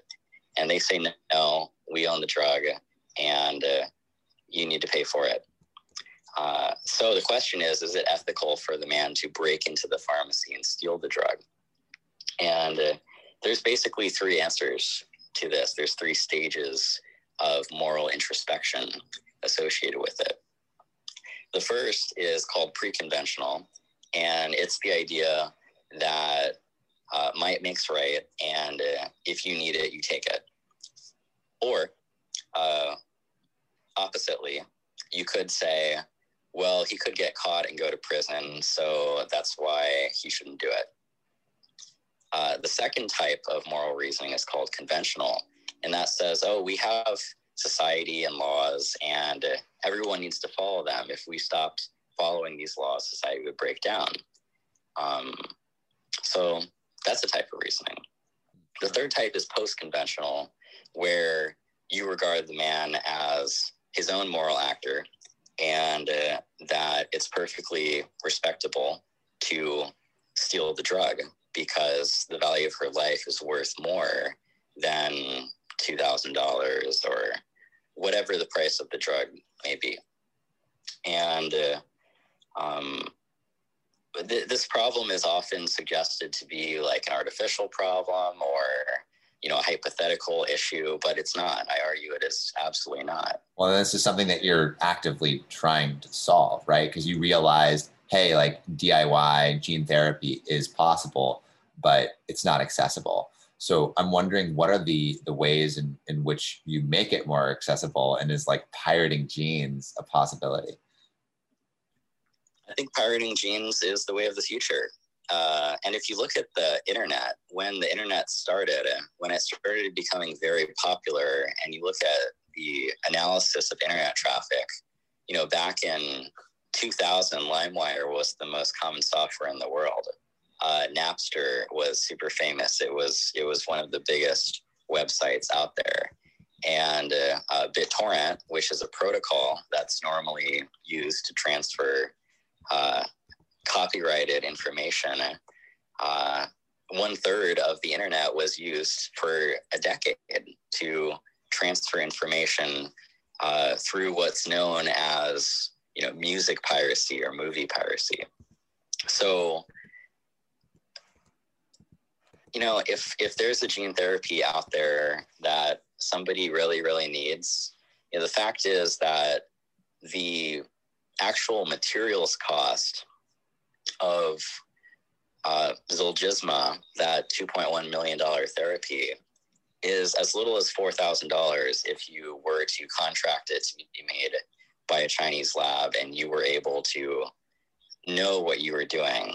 So there's greater costs in uh, researching the drugs, but it's my opinion that there are tons and tons and tons of people out there that we uh, that have incredible ideas that could be making and designing new gene therapies. And under the FDA's current regime, it's hard to do that. My uh, the example I think of is there's this guy named Phil. Uh, what, what was it? Philo T. Farnsworth he was the inventor of the television and he invented the first nuclear reactor and the first electron microscope. And he was a farmer born in a log cabin in 1906 in Idaho in the middle of nowhere. Um, we have to make sure that the ability to participate in the creation of this new type of technology is available to people like Philo. We the the most amazing discoveries that are going to completely change the world. Um, I don't think that they will be made in the most insular ivory towers. I think they're going to come out of places that we don't expect, and that's how I um, I want to uh, uh, open open it up to, to some questions because um, I know uh, Neil and Catherine have, have been waiting. Um, Neil, why don't you start? Uh, uh, can you uh, ask your question to or, or, direct it to one of the panelists? Um, I mean, it's going to be kind of the, the people in the middle, Mike, Dalton, and Mac, I guess it is. Um, I'm, I'm a physician. I do a lot of biohacking and health optimization patients, and I'm interested in your guys' point of view because it's kind of different than what I see, at least short term versus long term. That's really what my question is going to. You seem to be accentuating more the tech benefits in longevity and biohacking versus uh, lab work and supplements and lifestyle changes. I mean, I see when I see right now, I use technology currently as just add-on, like everything from red light to hyperbaric to ozone. I think in five or ten years, I think the whole paradigm will definitely flip when things are more perfected and the studies are better. Where technology, everything from again hyperbaric to pods to um, um, in terms and then even up to into gene therapy um, are going to be where how everybody from doctors to wealthy individuals are going to boost longevity and increase increase their health span. But I think right now there's still some big gaps in terms of the technology part of it, in terms of A to B, even from HRV and CGMs, where there's not a it's not a lot of tangible, usable data. It's great short term. I mean, I mean most people don't even know what to do with their H with their with what their HRV is or what their CGM is showing them at all. So I think Michael, I guess my so the, my question would be: Do you, you got why do you feel that technology, at least from what you guys are saying, technology, short and long term, it sounds like, is the way for longevity and improve health span? I'm done speaking. I, I, could jump in with that if you don't. Yeah, go ahead, Matt. Yeah. Um, yeah, I hear you on uh, the fact that doctors have this incredible uh, responsibility of communicating to patients and helping people uh, upgrade their lifestyles holistically. Um, using data and using some of these add-ons uh, currently and i think in some sense always uh, the base of in- increasing health span is going to be an incredibly holistic uh, practice that is very often based on diet, lifestyle, social relationships, uh, your relationship with yourself, how much stress you have. Um, all those things are incredibly important. Gene therapies definitely promise some incredible changes in, uh, um, you know, the running experience of being human. And uh, there are people that are born with different types of genetic uh, mutations that could make them especially susceptible to certain types of chronic diseases of aging, like you know cholesterol metabolism. So um, I hope that those will be available soon. I know that they will be created. Um, that's what I that's what that's what I got from your question. Kind of asking about is that did did I answer Neil? It just, I mean, I believe in lab, like you mentioned. I totally believe everybody should be getting a fast insulin CRP, like you mentioned. But it seems like you, the panel feels more that tech has a big component to longevity and life and health span today, as opposed to maybe where it's going to be in five or ten years. Um, I think that that's my question. So, Why do you guys feel so? Are you so big big on it now, as opposed to maybe where the whole? I think there's more holes in it now that needs five to 10 years to really hit its peak velocity. So, so coming on, on the horizon, like 20, 20 years down the line, like gene therapy is going to be huge. Like these hardcore biotech uh, implementations are going to be transformative. But like today, we don't need any of that to be radically transformative. Like what we need is to help people change their behavior. Like if we look at life expectancy, not at like the 1%, but life expectancy across the spectrum, the hard part is getting people to do the behaviors that we know will get everyone to 100, 110 years old. Um, you know, it's eat, breathe, sleep, move. You just have to do those, but you have to do them the right way. And what technology would be really what today's technology is really good at is assisting that and like helping people actually achieve that change. What it's going to be good at two, three, five years is as other sources of rapid feedback. Like I don't think we'll be doing genetic engineering in five years, but we will be doing like blood monitoring and like we'll be doing rapid feedback on the behaviors I've taken. But again, it all feeds back into this like actually getting people to change their behavior because like getting people to move, if everyone moved, breathed, slept, and ate the way that they wanted to, diabetes goes away, obesity goes away, Alzheimer's almost goes away, Parkinson's almost goes away. Like we can fix almost, we can fix, you know, 90% of our healthcare budget by just getting people to pick up the right behaviors. And also to your your question, we actually just had um, one of our guests, uh, Michel Poulain, enter our, our, our, Zoom, and he's going to be speaking in a little bit. But he discovered uh, blue zones, and so going to what Dalton said, like there are the core principles of longevity that um, that like the largest amount of people can use, and then there are uh, is also this technology that that can be added onto that. But of course, like the core principles are something that you also have to live by and live by um, and start living by earlier. Um, so that's like eating locally sourced like produce and not eating, you know, uh, uh, uh, things that are outside of the country. And also like, you know, movement is, is a big one. Um, and, uh, and, uh, but I'll let, uh, I'll, I'll let Mike jump in too. Yeah, I was just going to say, um, you know, we, we just use like a term, it's like the five pillars of longevity, which is, you know, therapies, diagnostics, data is, you know, two of the pillars, but there's also, like they've said, you know, nutrition is a major component, as is uh, social and, um, and recovery too. So sleep, obviously, things of that nature. Um, but really one of the things that, you know, everyone, you know, mental health as a previous question was asked about and where that wherever that comes from from that person. For us like you know internally we we refer to that section as passion. So you know let's say you are getting old and why why do you even want to live um, you know into your hundreds? What's the point if you don't have something driving you or some purpose right? Um, so i think that you know is something where a lot of times as we um, anecdotally from seeing others as we age uh, a lot of times people feel beat up not just physically beat up but you know life has beat them up. And um, they've seen others like that they care about passing away et cetera. And that just really drives people where they're just like you know i don't want to.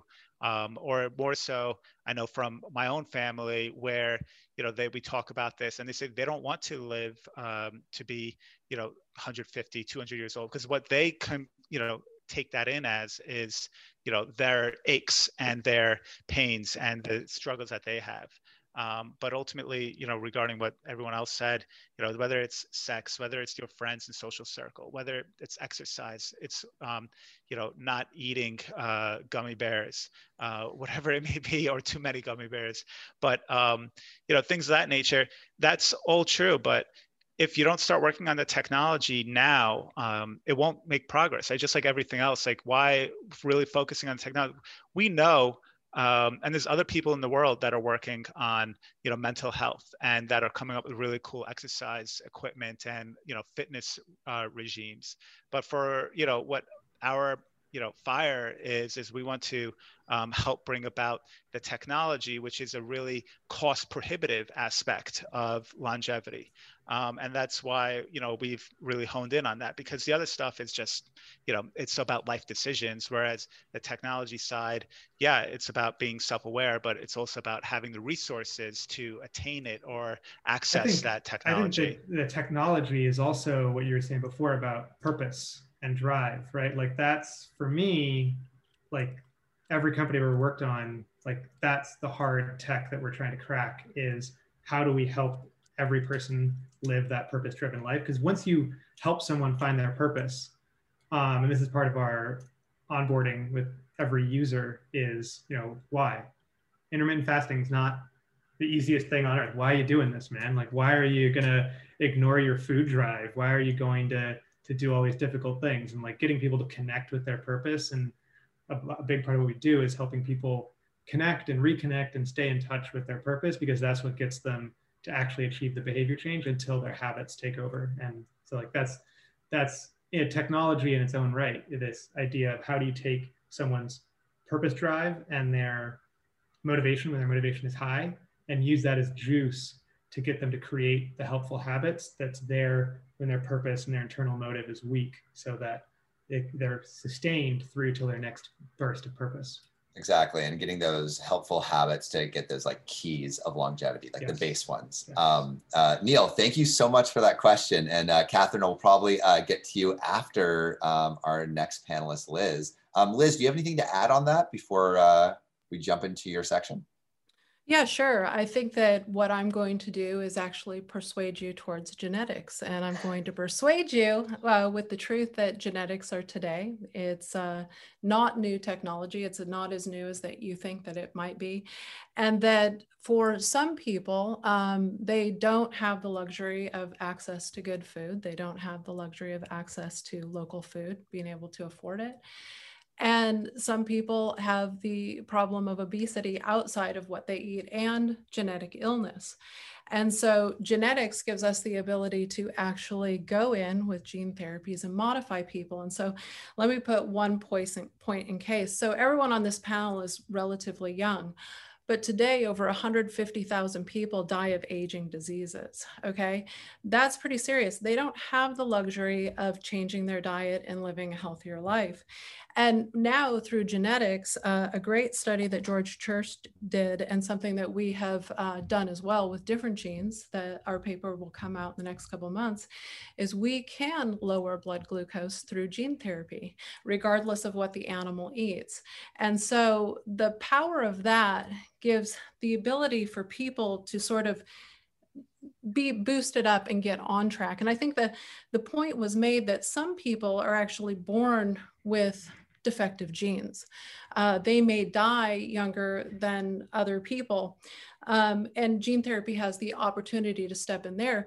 But gene therapy also has the opportunity to step in later in our life. So, if you look at lifespan and you look at genetics, if somebody has defective genes, they're not very likely to live very long, okay?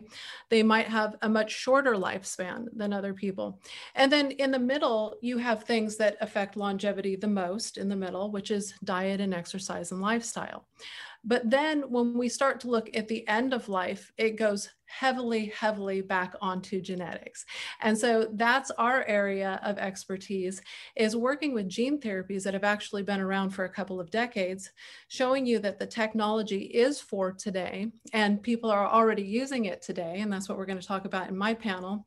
And then how we're, we can actually expand on that. So we don't want to bottleneck technology for things that work for some set of people right now. We need to expand technology for the people people who need it most right now and then move that back to younger people who can benefit from it probably more in the future. So, what I'm saying is, gene therapies that we might use for somebody who's very old now and very sick will probably, those same gene therapies will be used in young people, kind of like immunizations against aging. So, I, I definitely want to say that this is new not new technology and this is right now and you're you're going to see this uh, burgeoning quite quickly. Um, uh, we're going to jump into liz's introduction in a second but neil thank you for the great question and uh, sparking a little a little debate. All right um, so let's uh, let's go to uh, liz's introduction. So liz uh, is known as the woman who will who wants to genetically engineer you uh, she's a humanitarian, entrepreneur, author, and innovator, and the leading voice for genetic cures. Um, as a strong proponent of progress in education for the advancement of gene therapy, she serves as a motivational speaker to the public at large and for BioViva and the life sciences. Um, but to start out, uh, I want to delve into how you actually got started in this field and, and, and maybe some of the, the, the reasons um, you, you, you feel strongly about it. Right. So, why would I have such strong opinions about genetics? so, in uh, from 2011 to 2013, I volunteered uh, my time as an advocate for the use of stem cells, trying to educate the public of what stem cells were and why we use them, and why embryonic stem cells and autologous stem cells were two very separate things, and why that area needed funding for regenerative medicine. And I did not know what would happen in 2013, but in 2013, my son was diagnosed with type 1 diabetes. And um, this threw us into the hospital. Uh, it's an insulin dependent disease, it's not controlled by diet or exercise. Uh, it's an autoimmune disorder where his pancreas no longer produces insulin. So um, while in the hospital, I asked, you know, I had spent two years looking at regenerative medicine. I asked, where is this technology?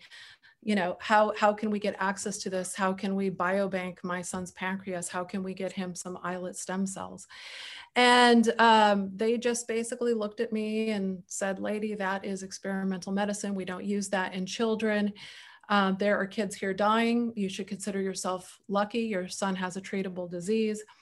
And um, after a few days, we went home. But I really kind of never went home. Um, when I was working in the stem cell area, I had learned about epigenetics, and I got to spend a lot of time with epigeneticists. Uh, one major one who was really Can you quickly uh, just impressed upon me. Epigenetics? Right. So epigenetics. Um, okay. So all of your cells have the same genes, whether it's a stem cell, a, a, a, cell in your nose, a cell in your toes. They all have the same genes, but they code differently. And that's why your nose looks different than your toes.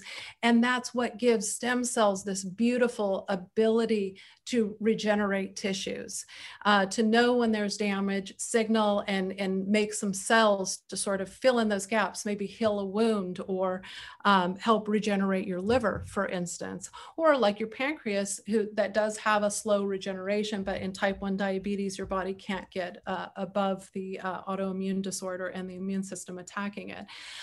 So this is really exciting. I am learning that different genes and different cells code for different proteins and therefore it changes them dramatically. And so a regenerative cell is only changed by the genes that it codes for. And those are the epigenetics, what genes are turned on and turned off in those cells. So this got me really excited about genetics already. So when I brought my son home, we learned how to use insulin and I started pounding the pavement for, to find cures for kids. I, I quit my position in the nonprofit and said, I'm going to try to find funding or start a company, something to find cures for kids. And I went to a conference in the UK. I flew over there because the professor of genetics, George Church, was speaking at the conference. And I thought, this guy, this guy is going to know what we need to do. And um, the, but the conference was about aging and I actually was a bit insulted by that uh, initially because I was looking for cures for kids. But it just so happens to turn out, and now every gene that my company looks at as a therapeutic benefit to an aging disease also treats a childhood disease.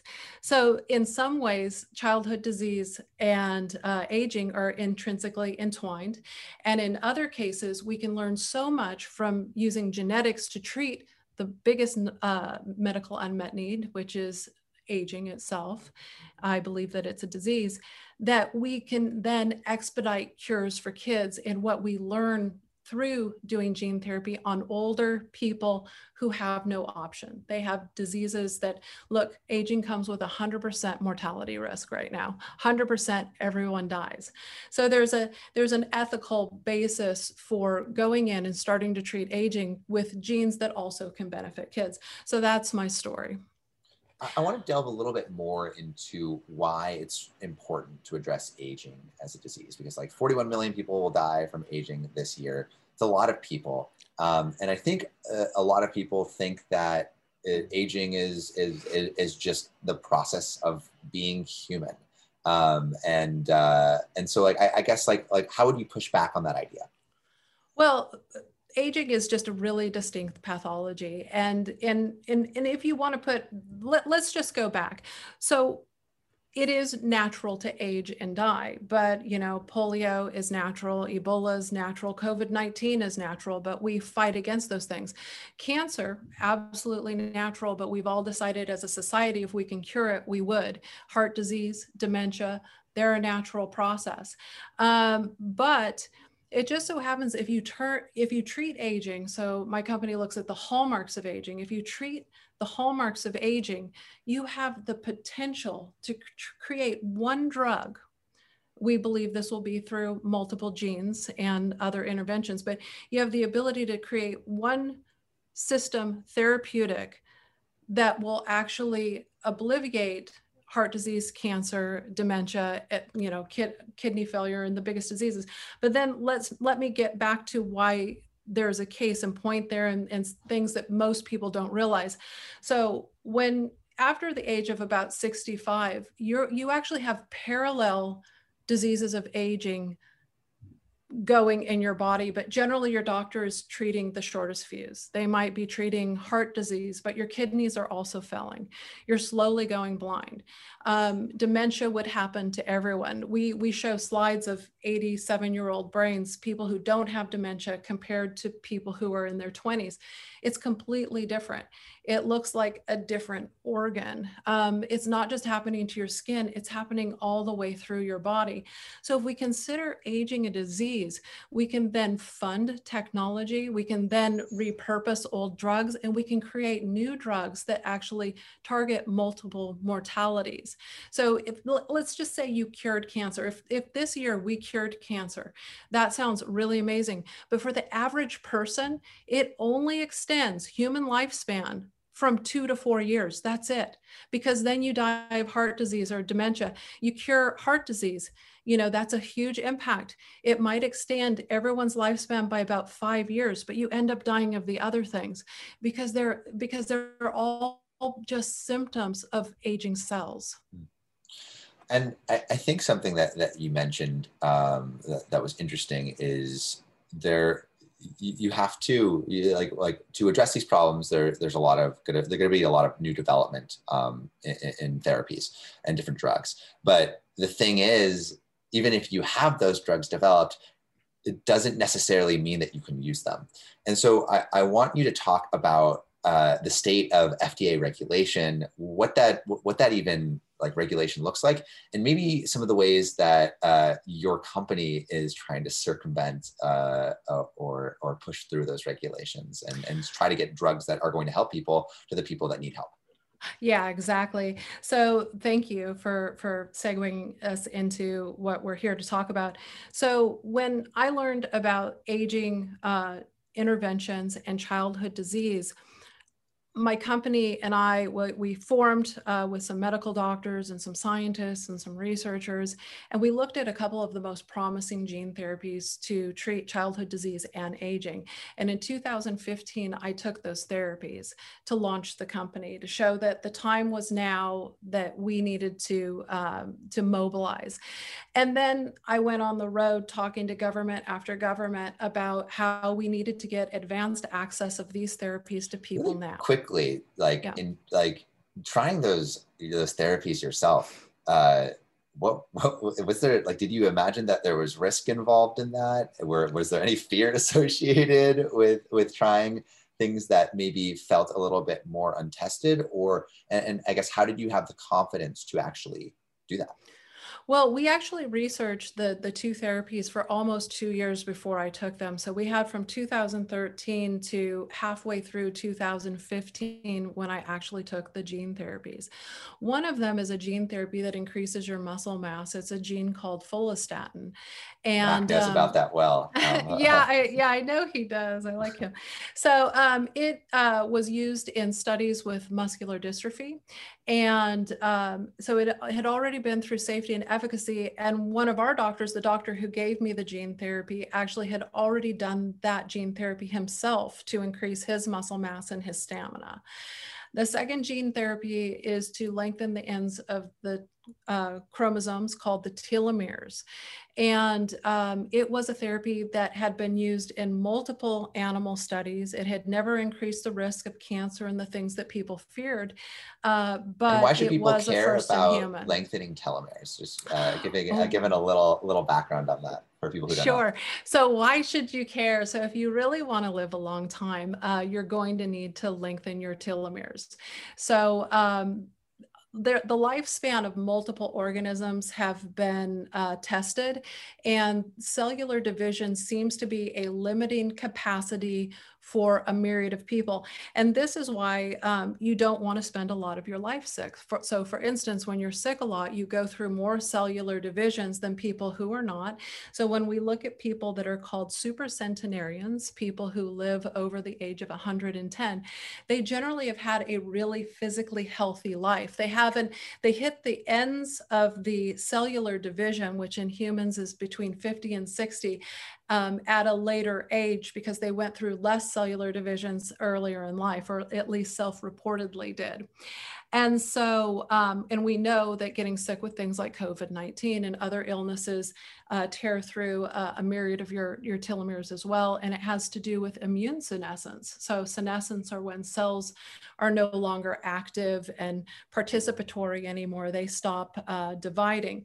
So, um, if I feel like that gives to. the background. So sorry, yeah. and, and I'll, I'll, steer us back towards uh, what sure. we were initially talking about with uh, you injected yourself sure. with these so so these two therapies so why what childhood disease does that treat? It treats a whole bunch of them but one of them in particular is probably progeria. That would be the biggest target for lengthening telomeres. These are kids who die in their teen years and they look very old at that age. They die of the diseases of aging uh, in an accelerated manner um, and so going towards the the again the the, the how your company is circumventing FDA regulations. Absolutely. Um, yeah, talk a little bit about that. Okay, so in the US, we have a couple of platforms that we would really like to legislate to expand, but we don't have the, the money to do that yet or the time. And they're called Expanded Access and Right to Try. Uh, the problem with these two platforms, Right to Try gives you the ability, if you're terminally ill, you're dying, there's not access to anything else, you can access a drug that has at least been through phase one um, of clinical trials. And you can actually get access to it pretty quickly. The FDA has about a 99% approval rate. If anyone's listening and needing it, you should uh, do that. Uh, there's another uh, route called expanded access that I talked about. And um, or mentioned. And expanded access is a little bit different. You could get access maybe to any drug, but it takes time and there's a lot of paperwork and there's a lot of costs involved. Also, you have to be terminally ill. So, how do you start to formulate data on how drugs work in humans without them being absolutely dying on the table or terminally ill and having to do a myriad of paperwork? Well, we we we basically found ways to partner with companies that not only look at the drugs that we're interested in, but look in uh, at other companies' drugs, essentially accelerating this whole area and give people access now to those technologies through medical doctors to, with whom they consent to use of the drugs. And we've actually gotten some studies funded. We we actually had six people treated last summer, which will have data that will come out for public um, appraisal uh, in the next couple months that was uh, for dementia. I mean, six people got free gene therapies for dementia, and each one of those gene therapies is tens of thousands of dollars. Hmm. And so, what kind of world does uh, is this trending towards? Um, and also, just to, to preface, um, Catherine will, will answer, we'll have you ask a question very soon. If anyone else in the audience and Clubhouse or on Zoom has a question, please uh, raise your hand and we'll invite you on stage.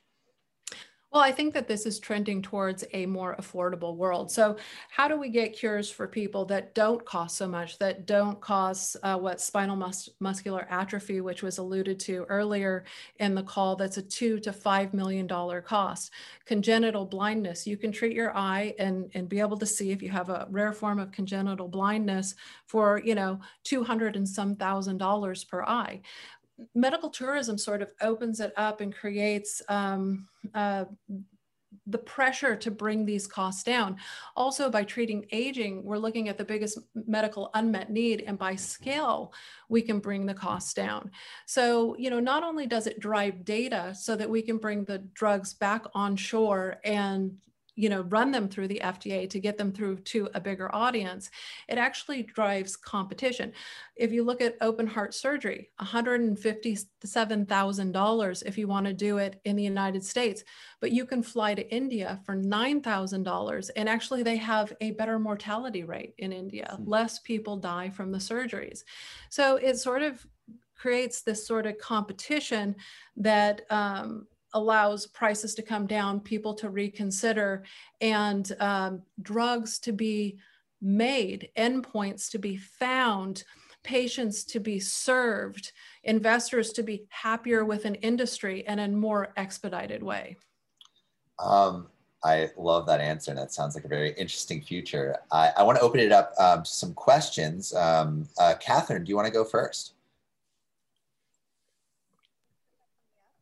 Just wanted to say this is a conversation that really interests me. I have a clinical practice that basically applies uh, longevity medicine to clinical practice. So, trending biomarkers of health, aging, inflammation, immune senescence, body composition markers, a lot of the things I heard about 45 minutes ago that Machiavelli said uh, he saw was important to trending his health, specifically the insulin resistance, and how we can avoid what truly is the disease of aging, prevent it so that we can live long enough to enjoy some of uh, these discoveries of gene therapies. But my question to you, Liz, is this: is how can we uh, assess the pleomorphism of the genetic expression of these uh, diseases of ages, aging because we know from genotype to phenotype how sick someone is with those genetic predispositions. There are many genes that are coded and downregulated and upregulated. Um, it's rare we have just a knockout gene, right, for a clinical disease state. I think that that's a really good question. And, and so, also, Liz, could you mm-hmm. uh, maybe explain, like, re uh, re-explain that question, maybe in more layman's terms for uh, yeah. some people? So, what's being asked here is because the genome is vast and there are many genes and it's a bit like an orchestra right? We we don't we just don't get to go in and have a, a piano solo. Uh, when we affect one gene we might be affecting a multitude of genes and and each gene actually can code for a variety of, of different proteins. So um, it is a very good question. And so when we look at medical tourism and we look at the lowest hanging fruit for what is an opportunity for today's technology, something that we think or a doctor might think that could be signed off on. There's something called meta-analysis that has to be done.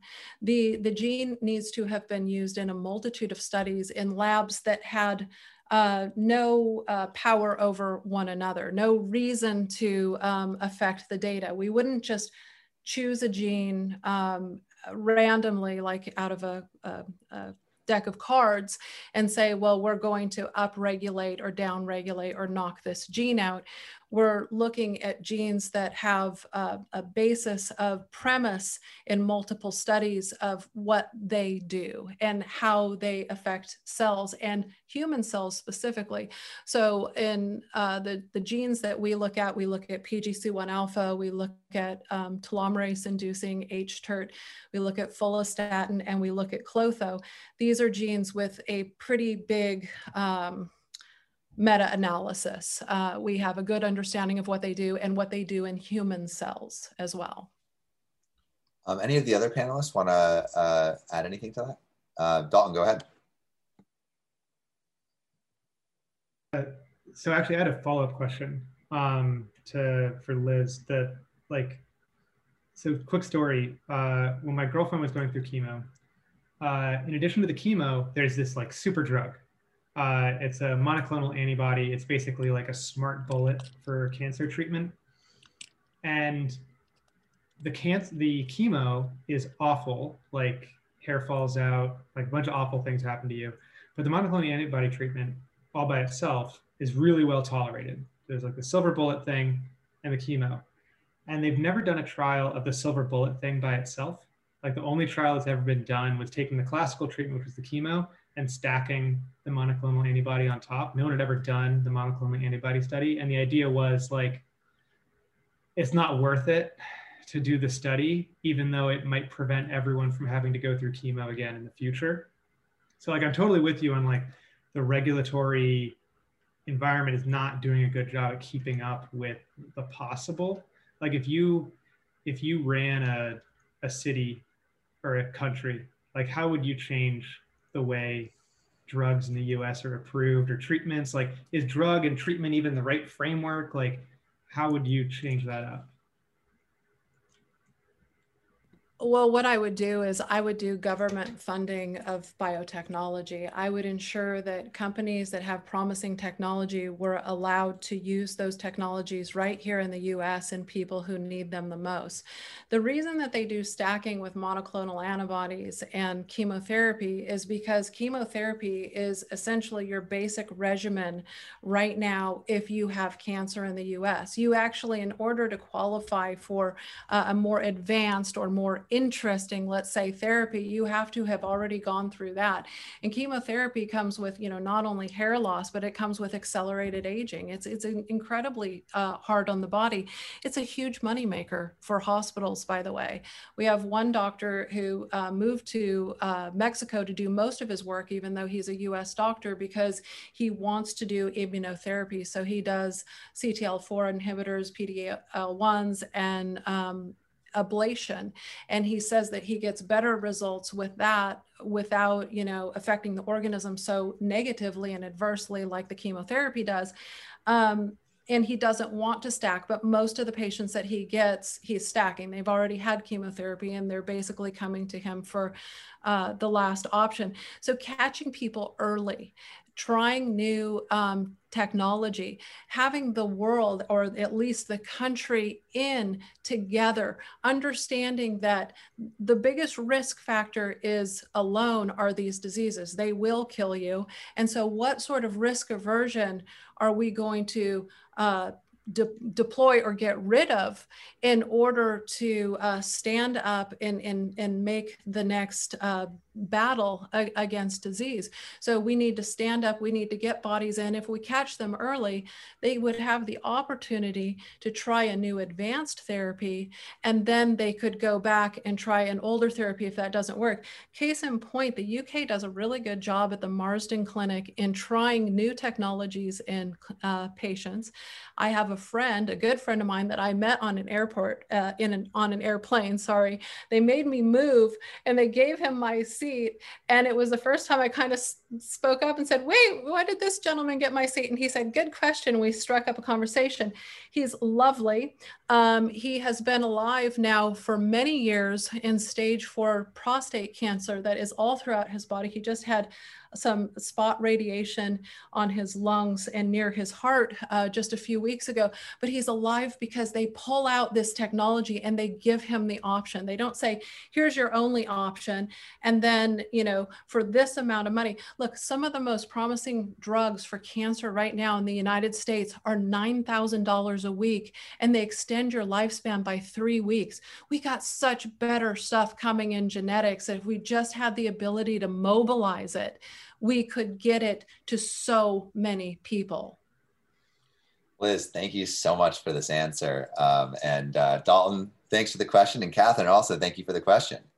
Um, so now uh, I want to uh, move on to uh, Dr. Poulain. Uh, so he was one of the three Blue Zone founders an expert in longevity. He's been involved in Centurion studies since 1992. And in 2000, he met and validated various Centurions in Sardinia and discovered that in certain areas, which he coined Blue Zones, there was an exceptionally high longevity within the population. Um, and uh, they work to expand the blue zones to validate several more, including Okinawa, Japan, Loma Linda, California, the Nicoya Peninsula in Costa Rica, and Icaria in Greece. Um, I'm probably mispronouncing some of that, um, but uh, Ankita is going to be a oracle for um, Dr. Poulain because he is on Zoom. Um, but uh, I guess my question to you to start off is, is why did you decide to study blue zones? So you give me the floor, as I understand. Yes, uh, I'm giving you the floor. Yeah. So just tell me like how you decided to uh, study blue zones, and uh, yes. uh, how did so how that uh, became uh, an interest of yours. Yes. In fact, you have to know that basically I am an astrophysicist. Can you imagine an astrophysicist dealing with the topic of longevity? It's a long way, and in between, I have uh, I learned, and I am a demographer. And uh, now I am working on, on longevity since uh, 21 years now. I met for the first time my centenarian in 2000. And I may tell you that I probably met uh, 200, 300 centenarian around the world in all kind of uh, situation, including in a small village of Cuba or in a remote uh, village of Okinawa or, and so on. So for me, uh, my field experience is the most important basic knowledge. I see a lot of things. And I am also interested in history. And I discover that uh, some people reach 110 already more than one century ago and are fully validated. The first man that I have discovered reaching 110 died in 1899, which means more than one century ago in a fully different uh, condition. And this is the same also if you go to, to, to, Costa Rica, just to take the example of Costa Rica, you will see very, uh, I will see people in very basic situation reaching the age of 100. I will never forget this meeting, that, that person that I met in Cuba. He was uh, more than 100. He has even not a sofa to sit, no freezer no, no way to, to keep the food correctly. And he has a large family around him. And this is the place where I ate the best anana of the world. It was the well-being of that person, the, the, the, the, the, way of living of that person was really wonderful. And uh, that's why I come to your topic. I am not at all, uh, uh, uh I will say, not at all discussing with uh, genetics and uh, but I am mostly looking how people are living and how people are living longer and if they are living longer in a situation of really well-being. And uh, I want to oppose two, two saying. I will say that, uh, I will not say this is an American saying, but uh, I see it like this. Uh, a big sentence on the TV, how to become centenarian in four weeks how to become centenarian in four weeks. We have the recipe and you will become centenarian in four weeks. At the opposite, I will say that to reach 100, it takes one century. It takes one century to reach 100, which means if you want to reach 100, you have to start quite early. It's not telling when you are 70 or 80, oh, I want to live longer. No, no, you cannot change your life so late. You have to start earlier. And so uh, for me, the gene therapy that we, we discussed now, it's really important to, to help people to, to pass all those uh, negative uh, disease that arrive at 20, 30, 40, and 50. But it's a fully different story when you are 80 or 90 to know if it will help you to live longer. There are a lot of other factors, really a lot of other factors that will ensure you uh, a life in full well-being when you are this age. And uh, what I can say, if the people that I met in all these countries of the world are really living simply, naturally, and, um, and I want to delve into what you mean by that um, in a little bit um, yeah. just in terms of like how how those people operate. But I, I first want to thank you for uh, calling in from Belgium. I think it's like four or five a.m. right now, exactly. Um, and so exactly. I. I, really want to thank you for that. Um, and I also just want to let you know that uh, in addition to the, all the people that we have on Zoom, we also have uh, uh, around like 70, 80 people listening on Clubhouse. Uh, so thank you again. But uh, I guess just to maybe anchor those experiences of the all the places that you traveled. Um, could you describe the the uh, the life and and the lifestyle and maybe some of the habits of uh, one particular person's or or one particular community that you visited in your blue zone research? I'm probably, I visited probably 50, 50 times Sardinia, the mountain of Sardinia. And I have a, a lot of good, good friends there. Unfortunately, as most of the centenarian, they will die within the two three years after you met them for the first time. This is the problem. But Lilina, for example, in Seulo, this is a, a remote village of Sardinia. Uh, she was, uh, she will be 101, 101 next April. She lost her husband, that was 102, just uh, two years ago. Salvatore Angelo was two years ago, and I met Salvatore Angelo just be before he died.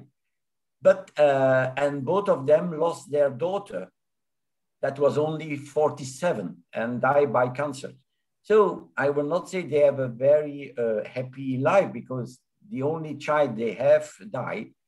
But Lilina is a strong, strong, I will not say strong girl, but strong woman. And, uh, and the most important uh, point when I visit her is that I keep her hand and we can stay long. And there is something going from her to me.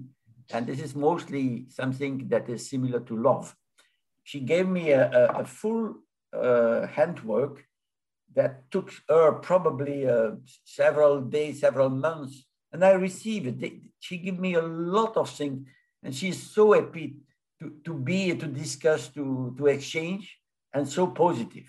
In fact, she is positive. And I think that if in the life you are positive and passionate, you will go far in your life and, uh, and you will help a lot of people around you.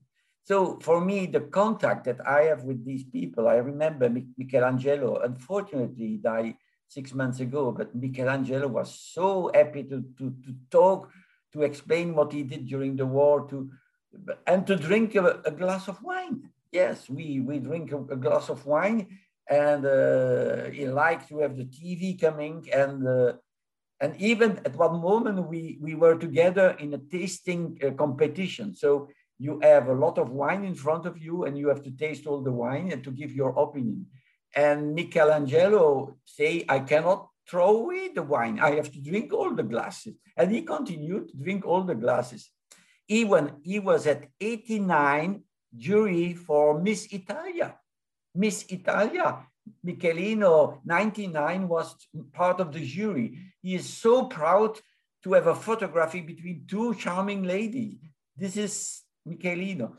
I will say that very often I love more male centenarian than female centenarian. They are more positive and more, I will say, um, natural. Why, why do you think there are more male centenaries than female? And then also, could you maybe delve into the specifics of like what makes up these centenarian communities? Um, like, for example, you, you mentioned food is important, exercise is important uh, love uh, being one of those important factors. And could you delve into each of those and explain what exactly you mean by that? I will tell you something that is the conclusion up to now of my research is that it will take time to know what is the real secret of living to 100. It will really take time because it's a, a mixture of a lot of things. Okay, the food is important. And for the food, they will tell you don't eat too much and eat locally, eat seasonally. These are all points that you have to, to do. If you eat tomato in Sardinia, you will see they are, these are different tomatoes. That the one you are growing, I remember south of San Francisco, there is a shop there where you have a lot of fruit, very big fruit. I've never seen so big fruit and vegetable, but it's not exactly the same as you grow in the garden of, of Sardinia you have to move also all your life. But I, I have the, usually I say move naturally, which means don't do exercise, strong exercise and so on. No, just do your garden, go and take care of your animals. That's what they do. I will not suggest to all of you to, to have some, some animals and to, to go in the mountain with animals. The secret is not to go in the mountain of Sardinia to live longer, definitively. But the most important is the human relationship, the support that they have from their family, the support from the, the community. Do you know that they do calendar with the, with the centenarian on the wall? They do celebration for the centenarian. centenarians are not thrown away from the society. I like the senior city, the city where you put all the senior, but it's it's a bit like a gerontological zoo. This is my problem.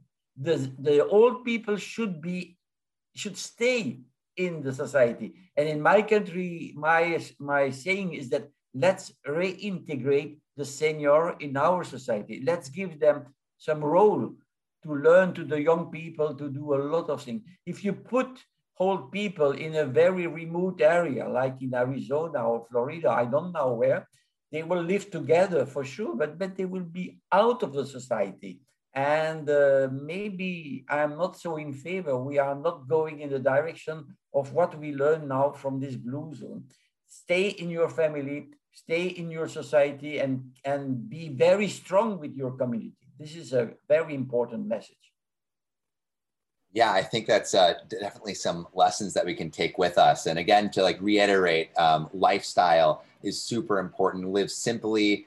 Food is important. Eat naturally. Uh, eat, eat things sourced from your own community. Exercise. When you're exercising, just make sure that you're you're making natural movements. Um, and then like a lot of love. So being integrated into that community. We actually have a, a couple questions from people on Clubhouse. Um, John, uh, uh, you've been here for a little bit. Uh, why don't you uh, go ahead and ask your question and direct it to whoever panelist uh, is uh, you think it's it, it, most fits. Yeah, great. Thank you so much for the time. And I'm I live and breathe this stuff, so I appreciate the topic. Um, and just to segue back to Liz, when she mentioned telomeres, uh, there's a study back in PubMed that mentioned uh, consuming broccoli with uh, mustard powder. It kind of uh, leads to the uh, production of uh, sulforaphane, which directly affects extending telomeres. I don't know if there's any, if you've read that or any can validate that. And my other question to the panel, and also Catherine too, I'd love to have your input on that as well. But my other question is respect to the use of tech for longevity, like the idea of uh, glucose monitors. I know Levels is still in the private beta right now, but the idea of that one be one way of monitoring your diet uh, with uh, some sort of tech device, if glucose, if there's any uh, basis for for that. So thank you so much, and I'm John. I'm done speaking. Thank you. Wow, thanks, John. Did you say mustard powder and broccoli? well, I hope it works. That would be awesome. That'd save us a lot of time. We're all for, you know, kind of open sourcing this stuff. So I would love to see that paper. If you could send it to, through to me, that's liz at bioviva-science.com. That's my email. And as far as uh, devices that you wear, we're masters of that in this house because my son has type one. So he wears the glucose monitor and um, he has a pump for insulin. But um, I think that other people should answer to that because they're more into the tech for why you would do it for health purposes, uh, which of course are beneficial. Watching your blood sugars and keeping them down is is great for slowing aging. Yeah, so I've had the privilege of playing with both the Dexcom G7 and the Abbott Freestyle, which is the sensor type that Levels uses. Levels and like five of the companies that are all trying to duplicate what Levels does. Um, and the main thing that I learned, so I, am kind of bearish on continuous glucose monitoring. I think glucose is not the most important thing to know about. It's easy to measure, um, and it's really important if you're pre-diabetic or have type 1 or type 2 diabetes. So that's why we're good at sensing it. It would be much better if we could sense things like insulin. Um, the main thing that I learned from playing with the continuous glucose monitors was that this idea that my blood sugar is low in the afternoon and that makes me like sleepy and crabby. It's like nonsense.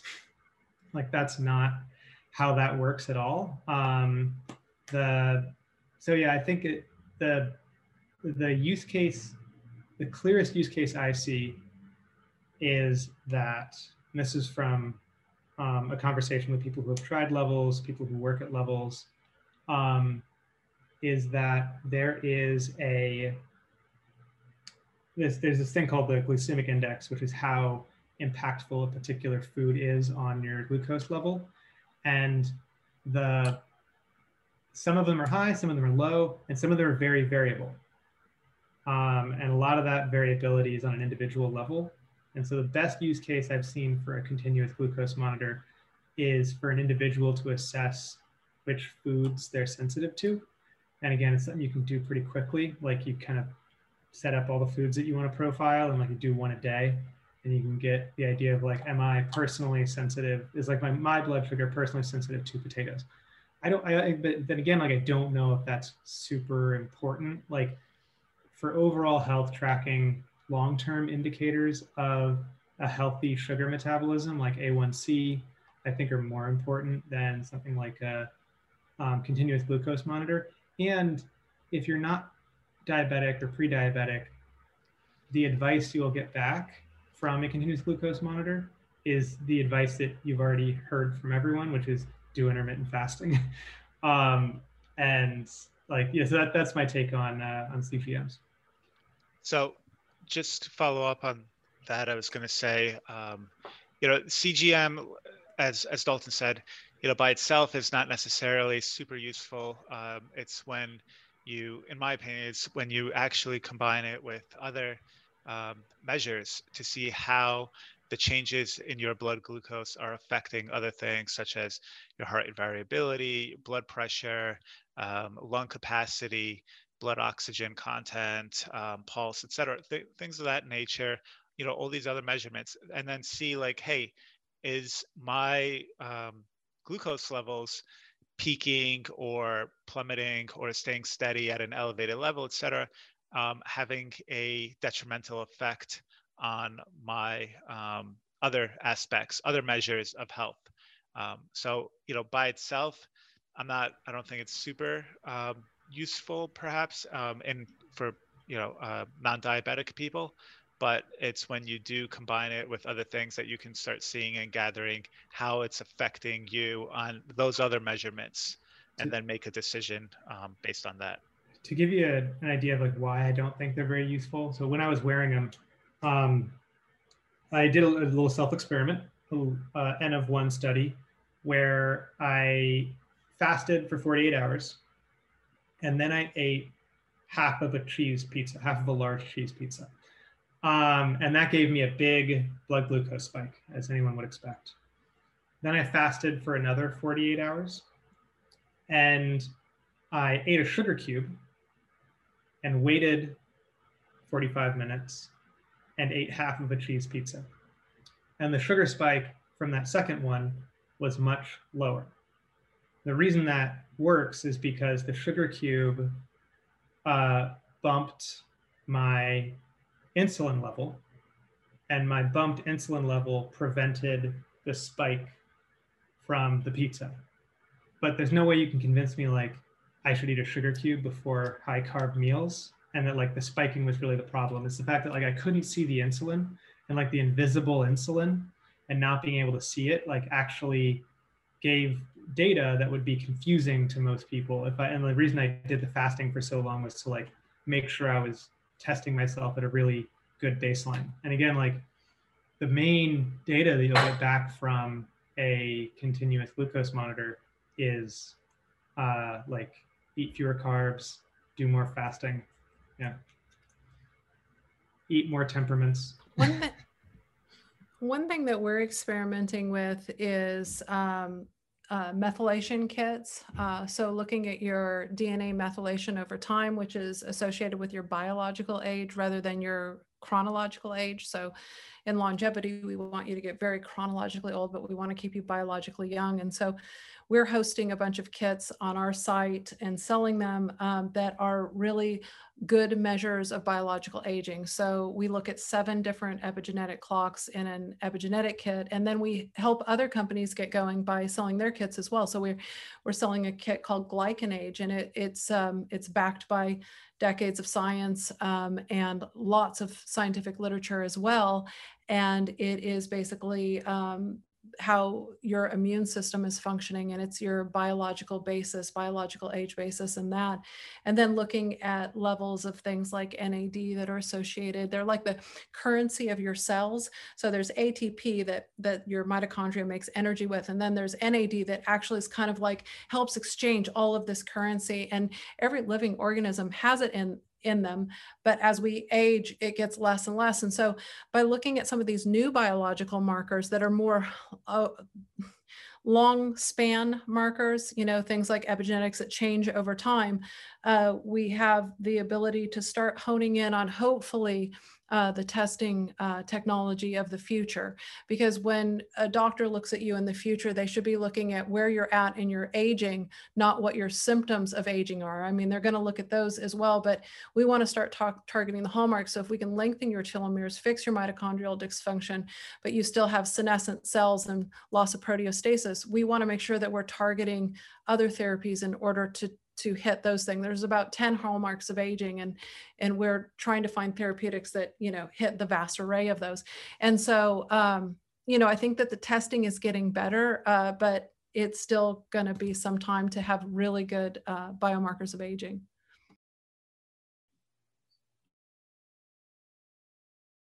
A uh, quick question with that. Um, I was a, a three athlete uh, uh, athlete in college. So the question is, uh, and I've been cursed with an incredibly high metabolism, and so I'm wondering uh, for Dalton, is it more of a software thing where you're getting, you know, I'm being facetious here, but as far as just the way your your body is wired, where you're getting weird um, readings, or um, that was just my quick question with with with respect to metabolism. Does that play a, a role in in uh, the aspects? Yeah. So that that wasn't about me. Like the the the thing with the pizza and the sugar cubes, like I bet a hundred dollars that anyone can reproduce that exact same finding, and it's just because of the way insulin operates and the fact that we're not able to track insulin continuously, like there isn't a pop it on your arm continuous insulin monitor, means that like we're only getting one of the variables in a really complex dynamical system, which makes it at an individual level in real time very, very hard to interpret. Uh, Mac, if you want to add to that, I, uh, I know you were jumping in there. John, I just wanted to say sulforaphanes are awesome. And that reminds me of a paper I just read last week that uh, said, uh, you know, they're testing telomeres and white blood cells of women, and women that were having sex every day had a really strong uh, telomere lengthening effects. So but not men. That's pretty cool. Um, I, I think the best things you could probably do for your telomeres are lots of sulforaphanes, which are great for your liver and immune system. Uh, maybe the sex every day is a is a is a good idea. Dalton just asked, is just that asked, true in men as well? I don't know. I don't know. I don't. I, th- I think that study might have just been for women, um, but let's expand the studies. Uh, and then I know Liz has got telomerase therapy that I've been hearing about as uh, very powerful. So I'm sure all those three options would be great ways to extend the telomeres. Thank you. Thank you so much, guys. Appreciate it. And just for the folks on uh, Zoom, I heard uh, the study was July 26th of 2018. And, uh, and essentially it was a supplementation of diet by Genius uh, I'm going to butcher it, but anyway, if you could find on PubMed, if you search for uh, mustard seeds to increase uh, bioavailability of sulforaphane in healthy human subjects with cooked broccoli. All right, I'm John. I'm done thinking. Thanks again for every for the uh, help, guys. Awesome, thank you, John. Um, I want uh, to let someone ask a question over over Zoom. Um, so, uh, Kayla, um, I, I know you have a question, and uh, I'll, I'll unmute you now and maybe actually I'll invite you up to uh, to speak on the on the Zoom room.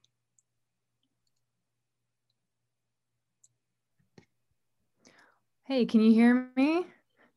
Uh, uh, yes, but also maybe uh, I'll invite you to speak on Clubhouse too. Okay, great. Sorry, I'm managing tech here as well. I'm on the Finding Founders team but I just wanted to say thank you, everyone. So this is so exciting.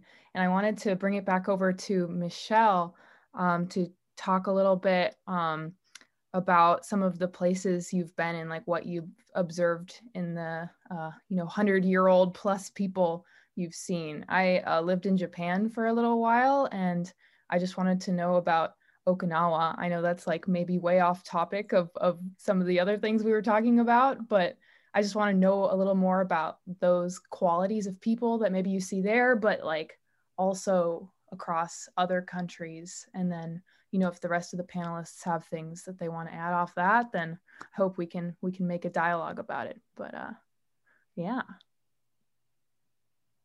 No, but in fact, uh, what uh, I I've been uh, three or four times to Okinawa, and Okinawa is uh, it was probably the first place of the world where the longevity has been um, has been put in evidence. There is a big difference between Okinawa and for, Sardinia, for example. This is the sex ratio between centenarians. If you go to Okinawa, you will have nine women centenarian for one man, Why in, uh, in Sardinia, you have one man for one woman. This is really different and very intriguing. At up to now, we don't have any explanation that may be uh, linked to, to the genes or to, to whatever. The only explanation we could propose is an explanation on, on the way of living, the living condition, the role of men and women in the society. So this is uh, something very intriguing for us. And if you bring me uh, an explanation for the exceptional longevity in Sardinia and not considering the fact that men live as long as women there, then I will say it's not a good explanation. It's not a good explanation. Up up to now, I may say that the place of the world where women are living the longer is Okinawa, and the place of the world where men are living longer is Sardinia. And uh, I have not a lot of uh, factors that are similar in the two countries. Um, I will say that the only factor that is, uh, uh, I will say, common is the positive thinking, the fact that you take care of the oldest old, they are very important. And in terms of food, the only food that I saw that was the same is the pork. They ate pork both in, in Okinawa, both in, uh, in Sardinia and so on. But I will not say that all people eating pork around the world will live longer. You, you know, all the time you should bring example and to try if you may replicate. If you say olive oil is the best to live longer, okay, but then all the Mediterranean population should live longer, what is not the real situation. You have a lot of um, thing to, to, to consider to find what could be really the secret of longevity. I'm, I'm sure I will finish my career without knowing what is the secret of longevity. This is good. That, uh, thank you for that answer. And uh, uh, Kayla, thanks for the question.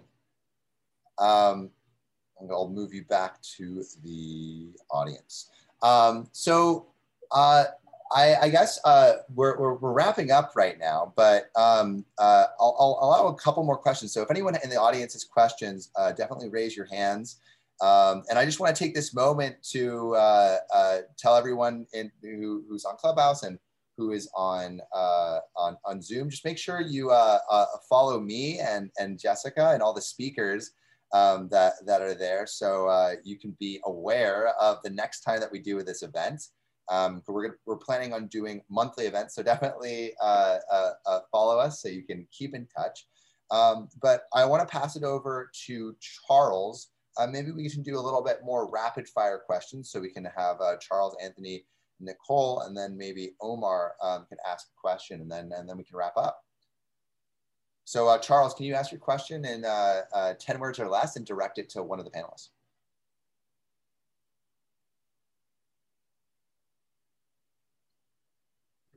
um, okay, I, I'm, I, I'm looking for principles for um, uh, bioplatform design. Um, two of the ob objectives of the uh, bioplatform that I'm designing um, is about uh, reverse aging, right? The other one is about um, not just health, um, I call enlarged uh, space of health. Like you have health your have fitness, you actually have uh, high performance like flow states.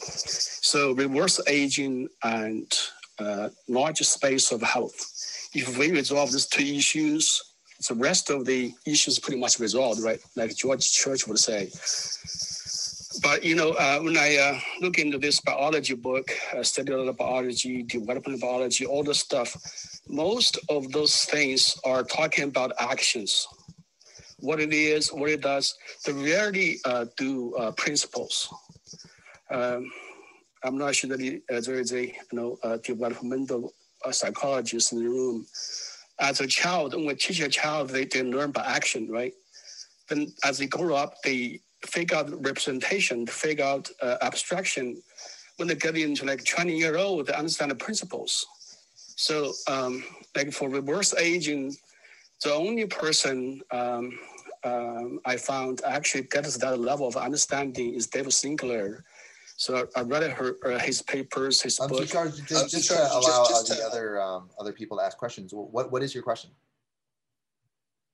Okay, so how do we choose um, uh, which area uh, to looking for to to achieve uh, reverse aging? There's so many different things like, like telomeres and all other stuff. A lot of stuff don't, don't hold the water, yeah. you know, because they are there are thousands of downstream things. I imagine that each guest is going to have a little bit of a different answer to this. Um, so uh, maybe uh, Liz, we can start with you. And thank you, Charles, for your question. I would just, uh, Charles, I would just answer it really quickly. Um, go and read a paper called The Hallmarks of Aging. Uh, that gives you the targets of aging, uh, what we know uh, causes it, and what we know that we should target and reverse. And, and that's as simple as that. It's called The Hallmarks of Aging.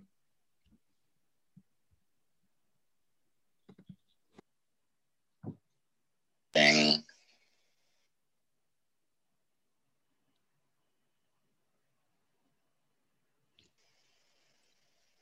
molecules that address uh, as many of these hallmarks of aging as possible and uh, slow or reverse the onset of the types of chronic diseases associated uh, with aging. And all of these, or a good number of the elements of these cocktails that are being developed, are going to feel good. Um, people are going to feel healthier, more vital, and that's immediate feedback that you can get that's real.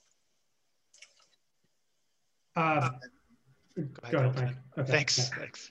So I was um, just going to say there is no silver bullet, right? So uh, just as they have echoed, um, it's just going to take really perseverance and trial and error uh, and research to find what works, what doesn't work, and uh, perhaps you know other types of technologies such as AI, et cetera, can help us find certain solutions more quickly but it, there is i can't imagine there being a single silver bullet that will just do it so it's really about the lifestyle and uh, maintaining the perseverance to keep seeking it yep. yeah so um, i feel like the uh, um, Dalton, I don't think I can hear you on Clubhouse. I feel like the crude marketer in the room, but like, don't call it an anti-aging platform. Don't call it a longevity platform like you have to make people want it. Like you have to make design it in such a way that it's something that end users want and like want to engage with. Um because these technologies are only going to be like you want to have impact like it's one thing to make a thing that works and you can tell all your friends how cool you are that you made a technology that works but you also have to make it a technology with impact and if you're going to have impact people have to want it and have to be cool has to be sexy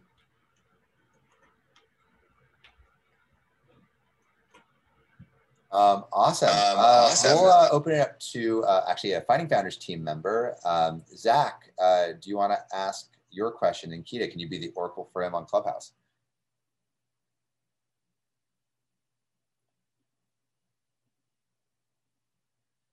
Zach, can you hear me? No, um, it was actually the other Zach, and I think he has left Zoom now, so we can skip over oh, okay. to the next person. Okay, no worries. Um, well, then actually, let's go to, to Anthony then. Hello, everyone. My name is Anthony Bonvino, and my question is coming from the perspective of a young professional and master's student. If you could dedicate your career to a specific bioengineering field or topic that would change the world 30 years from now, which one would you suggest and why? Love that question. I think the area of, of gene therapy and gene editing. Um, so remember, that's a big umbrella uh, statement for a bunch of technologies that sit underneath it. It's really infinite. So what we can do with genetics is um, pretty exponential uh, to that unlimited um, point of even looking at other species and looking at their genes like technology that we may want to use. And that probably sounds really crazy because um, you're thinking, well, that's, you know, a, a xeno gene from somewhere else. But actually in 2016, the genes from light sensing algae were used in human eyes. And so um, not only do we have a vast world to uh, deal with, uh, with a, a huge encyclopedia of genes um, that we could use as technology, but there's also synthetic biology. And that's a really exciting zone. So, I mean, I just, when I think about, you know, going into something with a long future, I mean, that's why I'm so excited about this area. And that's what I would suggest you get your PhD in. 30 years is a very long horizon. Um, just trying to think back to like 1990, right? Like what, what if I were alive in 1990 or you know, if I were make, giving advice in 1990, would I have said internet? Like internet would have been the correct thing to say in 1990. And I don't know how many people would have said that. Um, I would say hard neural interface. So hard neural interface being like Neuralink, but like a technology that actually works. Um, so that would be my advice. Uh, would be hard neural interfaces. Roasted.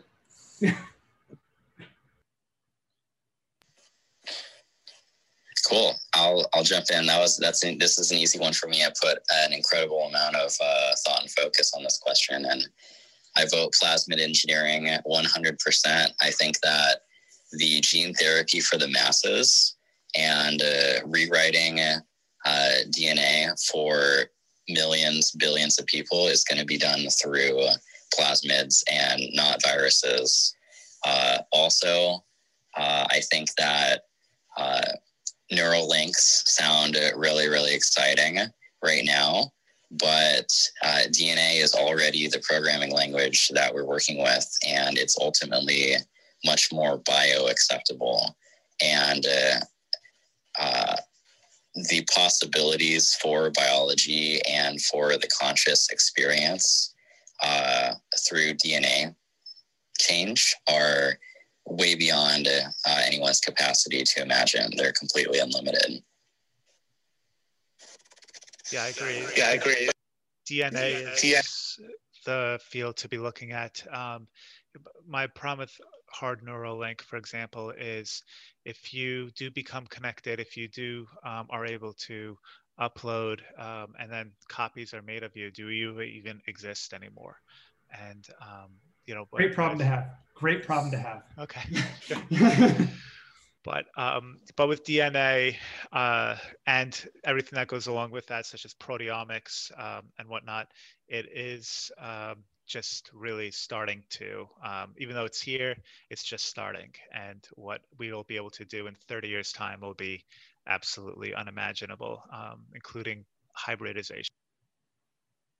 Michel, do you have anything to add uh, about that? Uh, about what uh, a young person should study in the term in terms of, of uh, biology and longevity?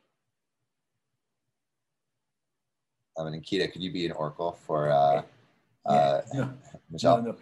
It is clear that there is a lot of work to do to try to understand all those things. We have nearby here a, a full technopole that is dealing with biotechnology, biogenetics, and so on, it's really a very, very important aspect. And I may say that the science, this type, this side of science is the one where we did the most important uh, improvement in the recent year.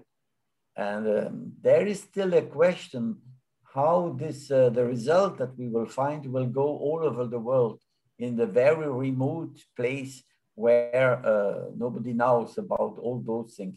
I have been in, in the mountain in Kashmir, and there were even children that does not go to school that are really in remote area. How all our knowledge will reach these area around the world. So maybe that we have to be in, this is the, the situation with the COVID and with the, the vaccine, for example it is important that all the country of the world has the same access to this vaccine and uh, may fight on the same way. But what about uh, the gene therapy? Is it possible that it will go all over the world to improve the situation of these people? I don't know.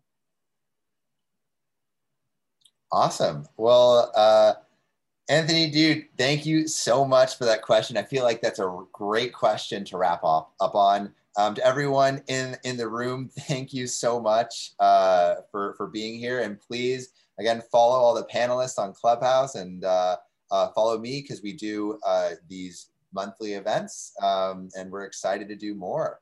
Um, and, uh, and again, thanks to all the panelists.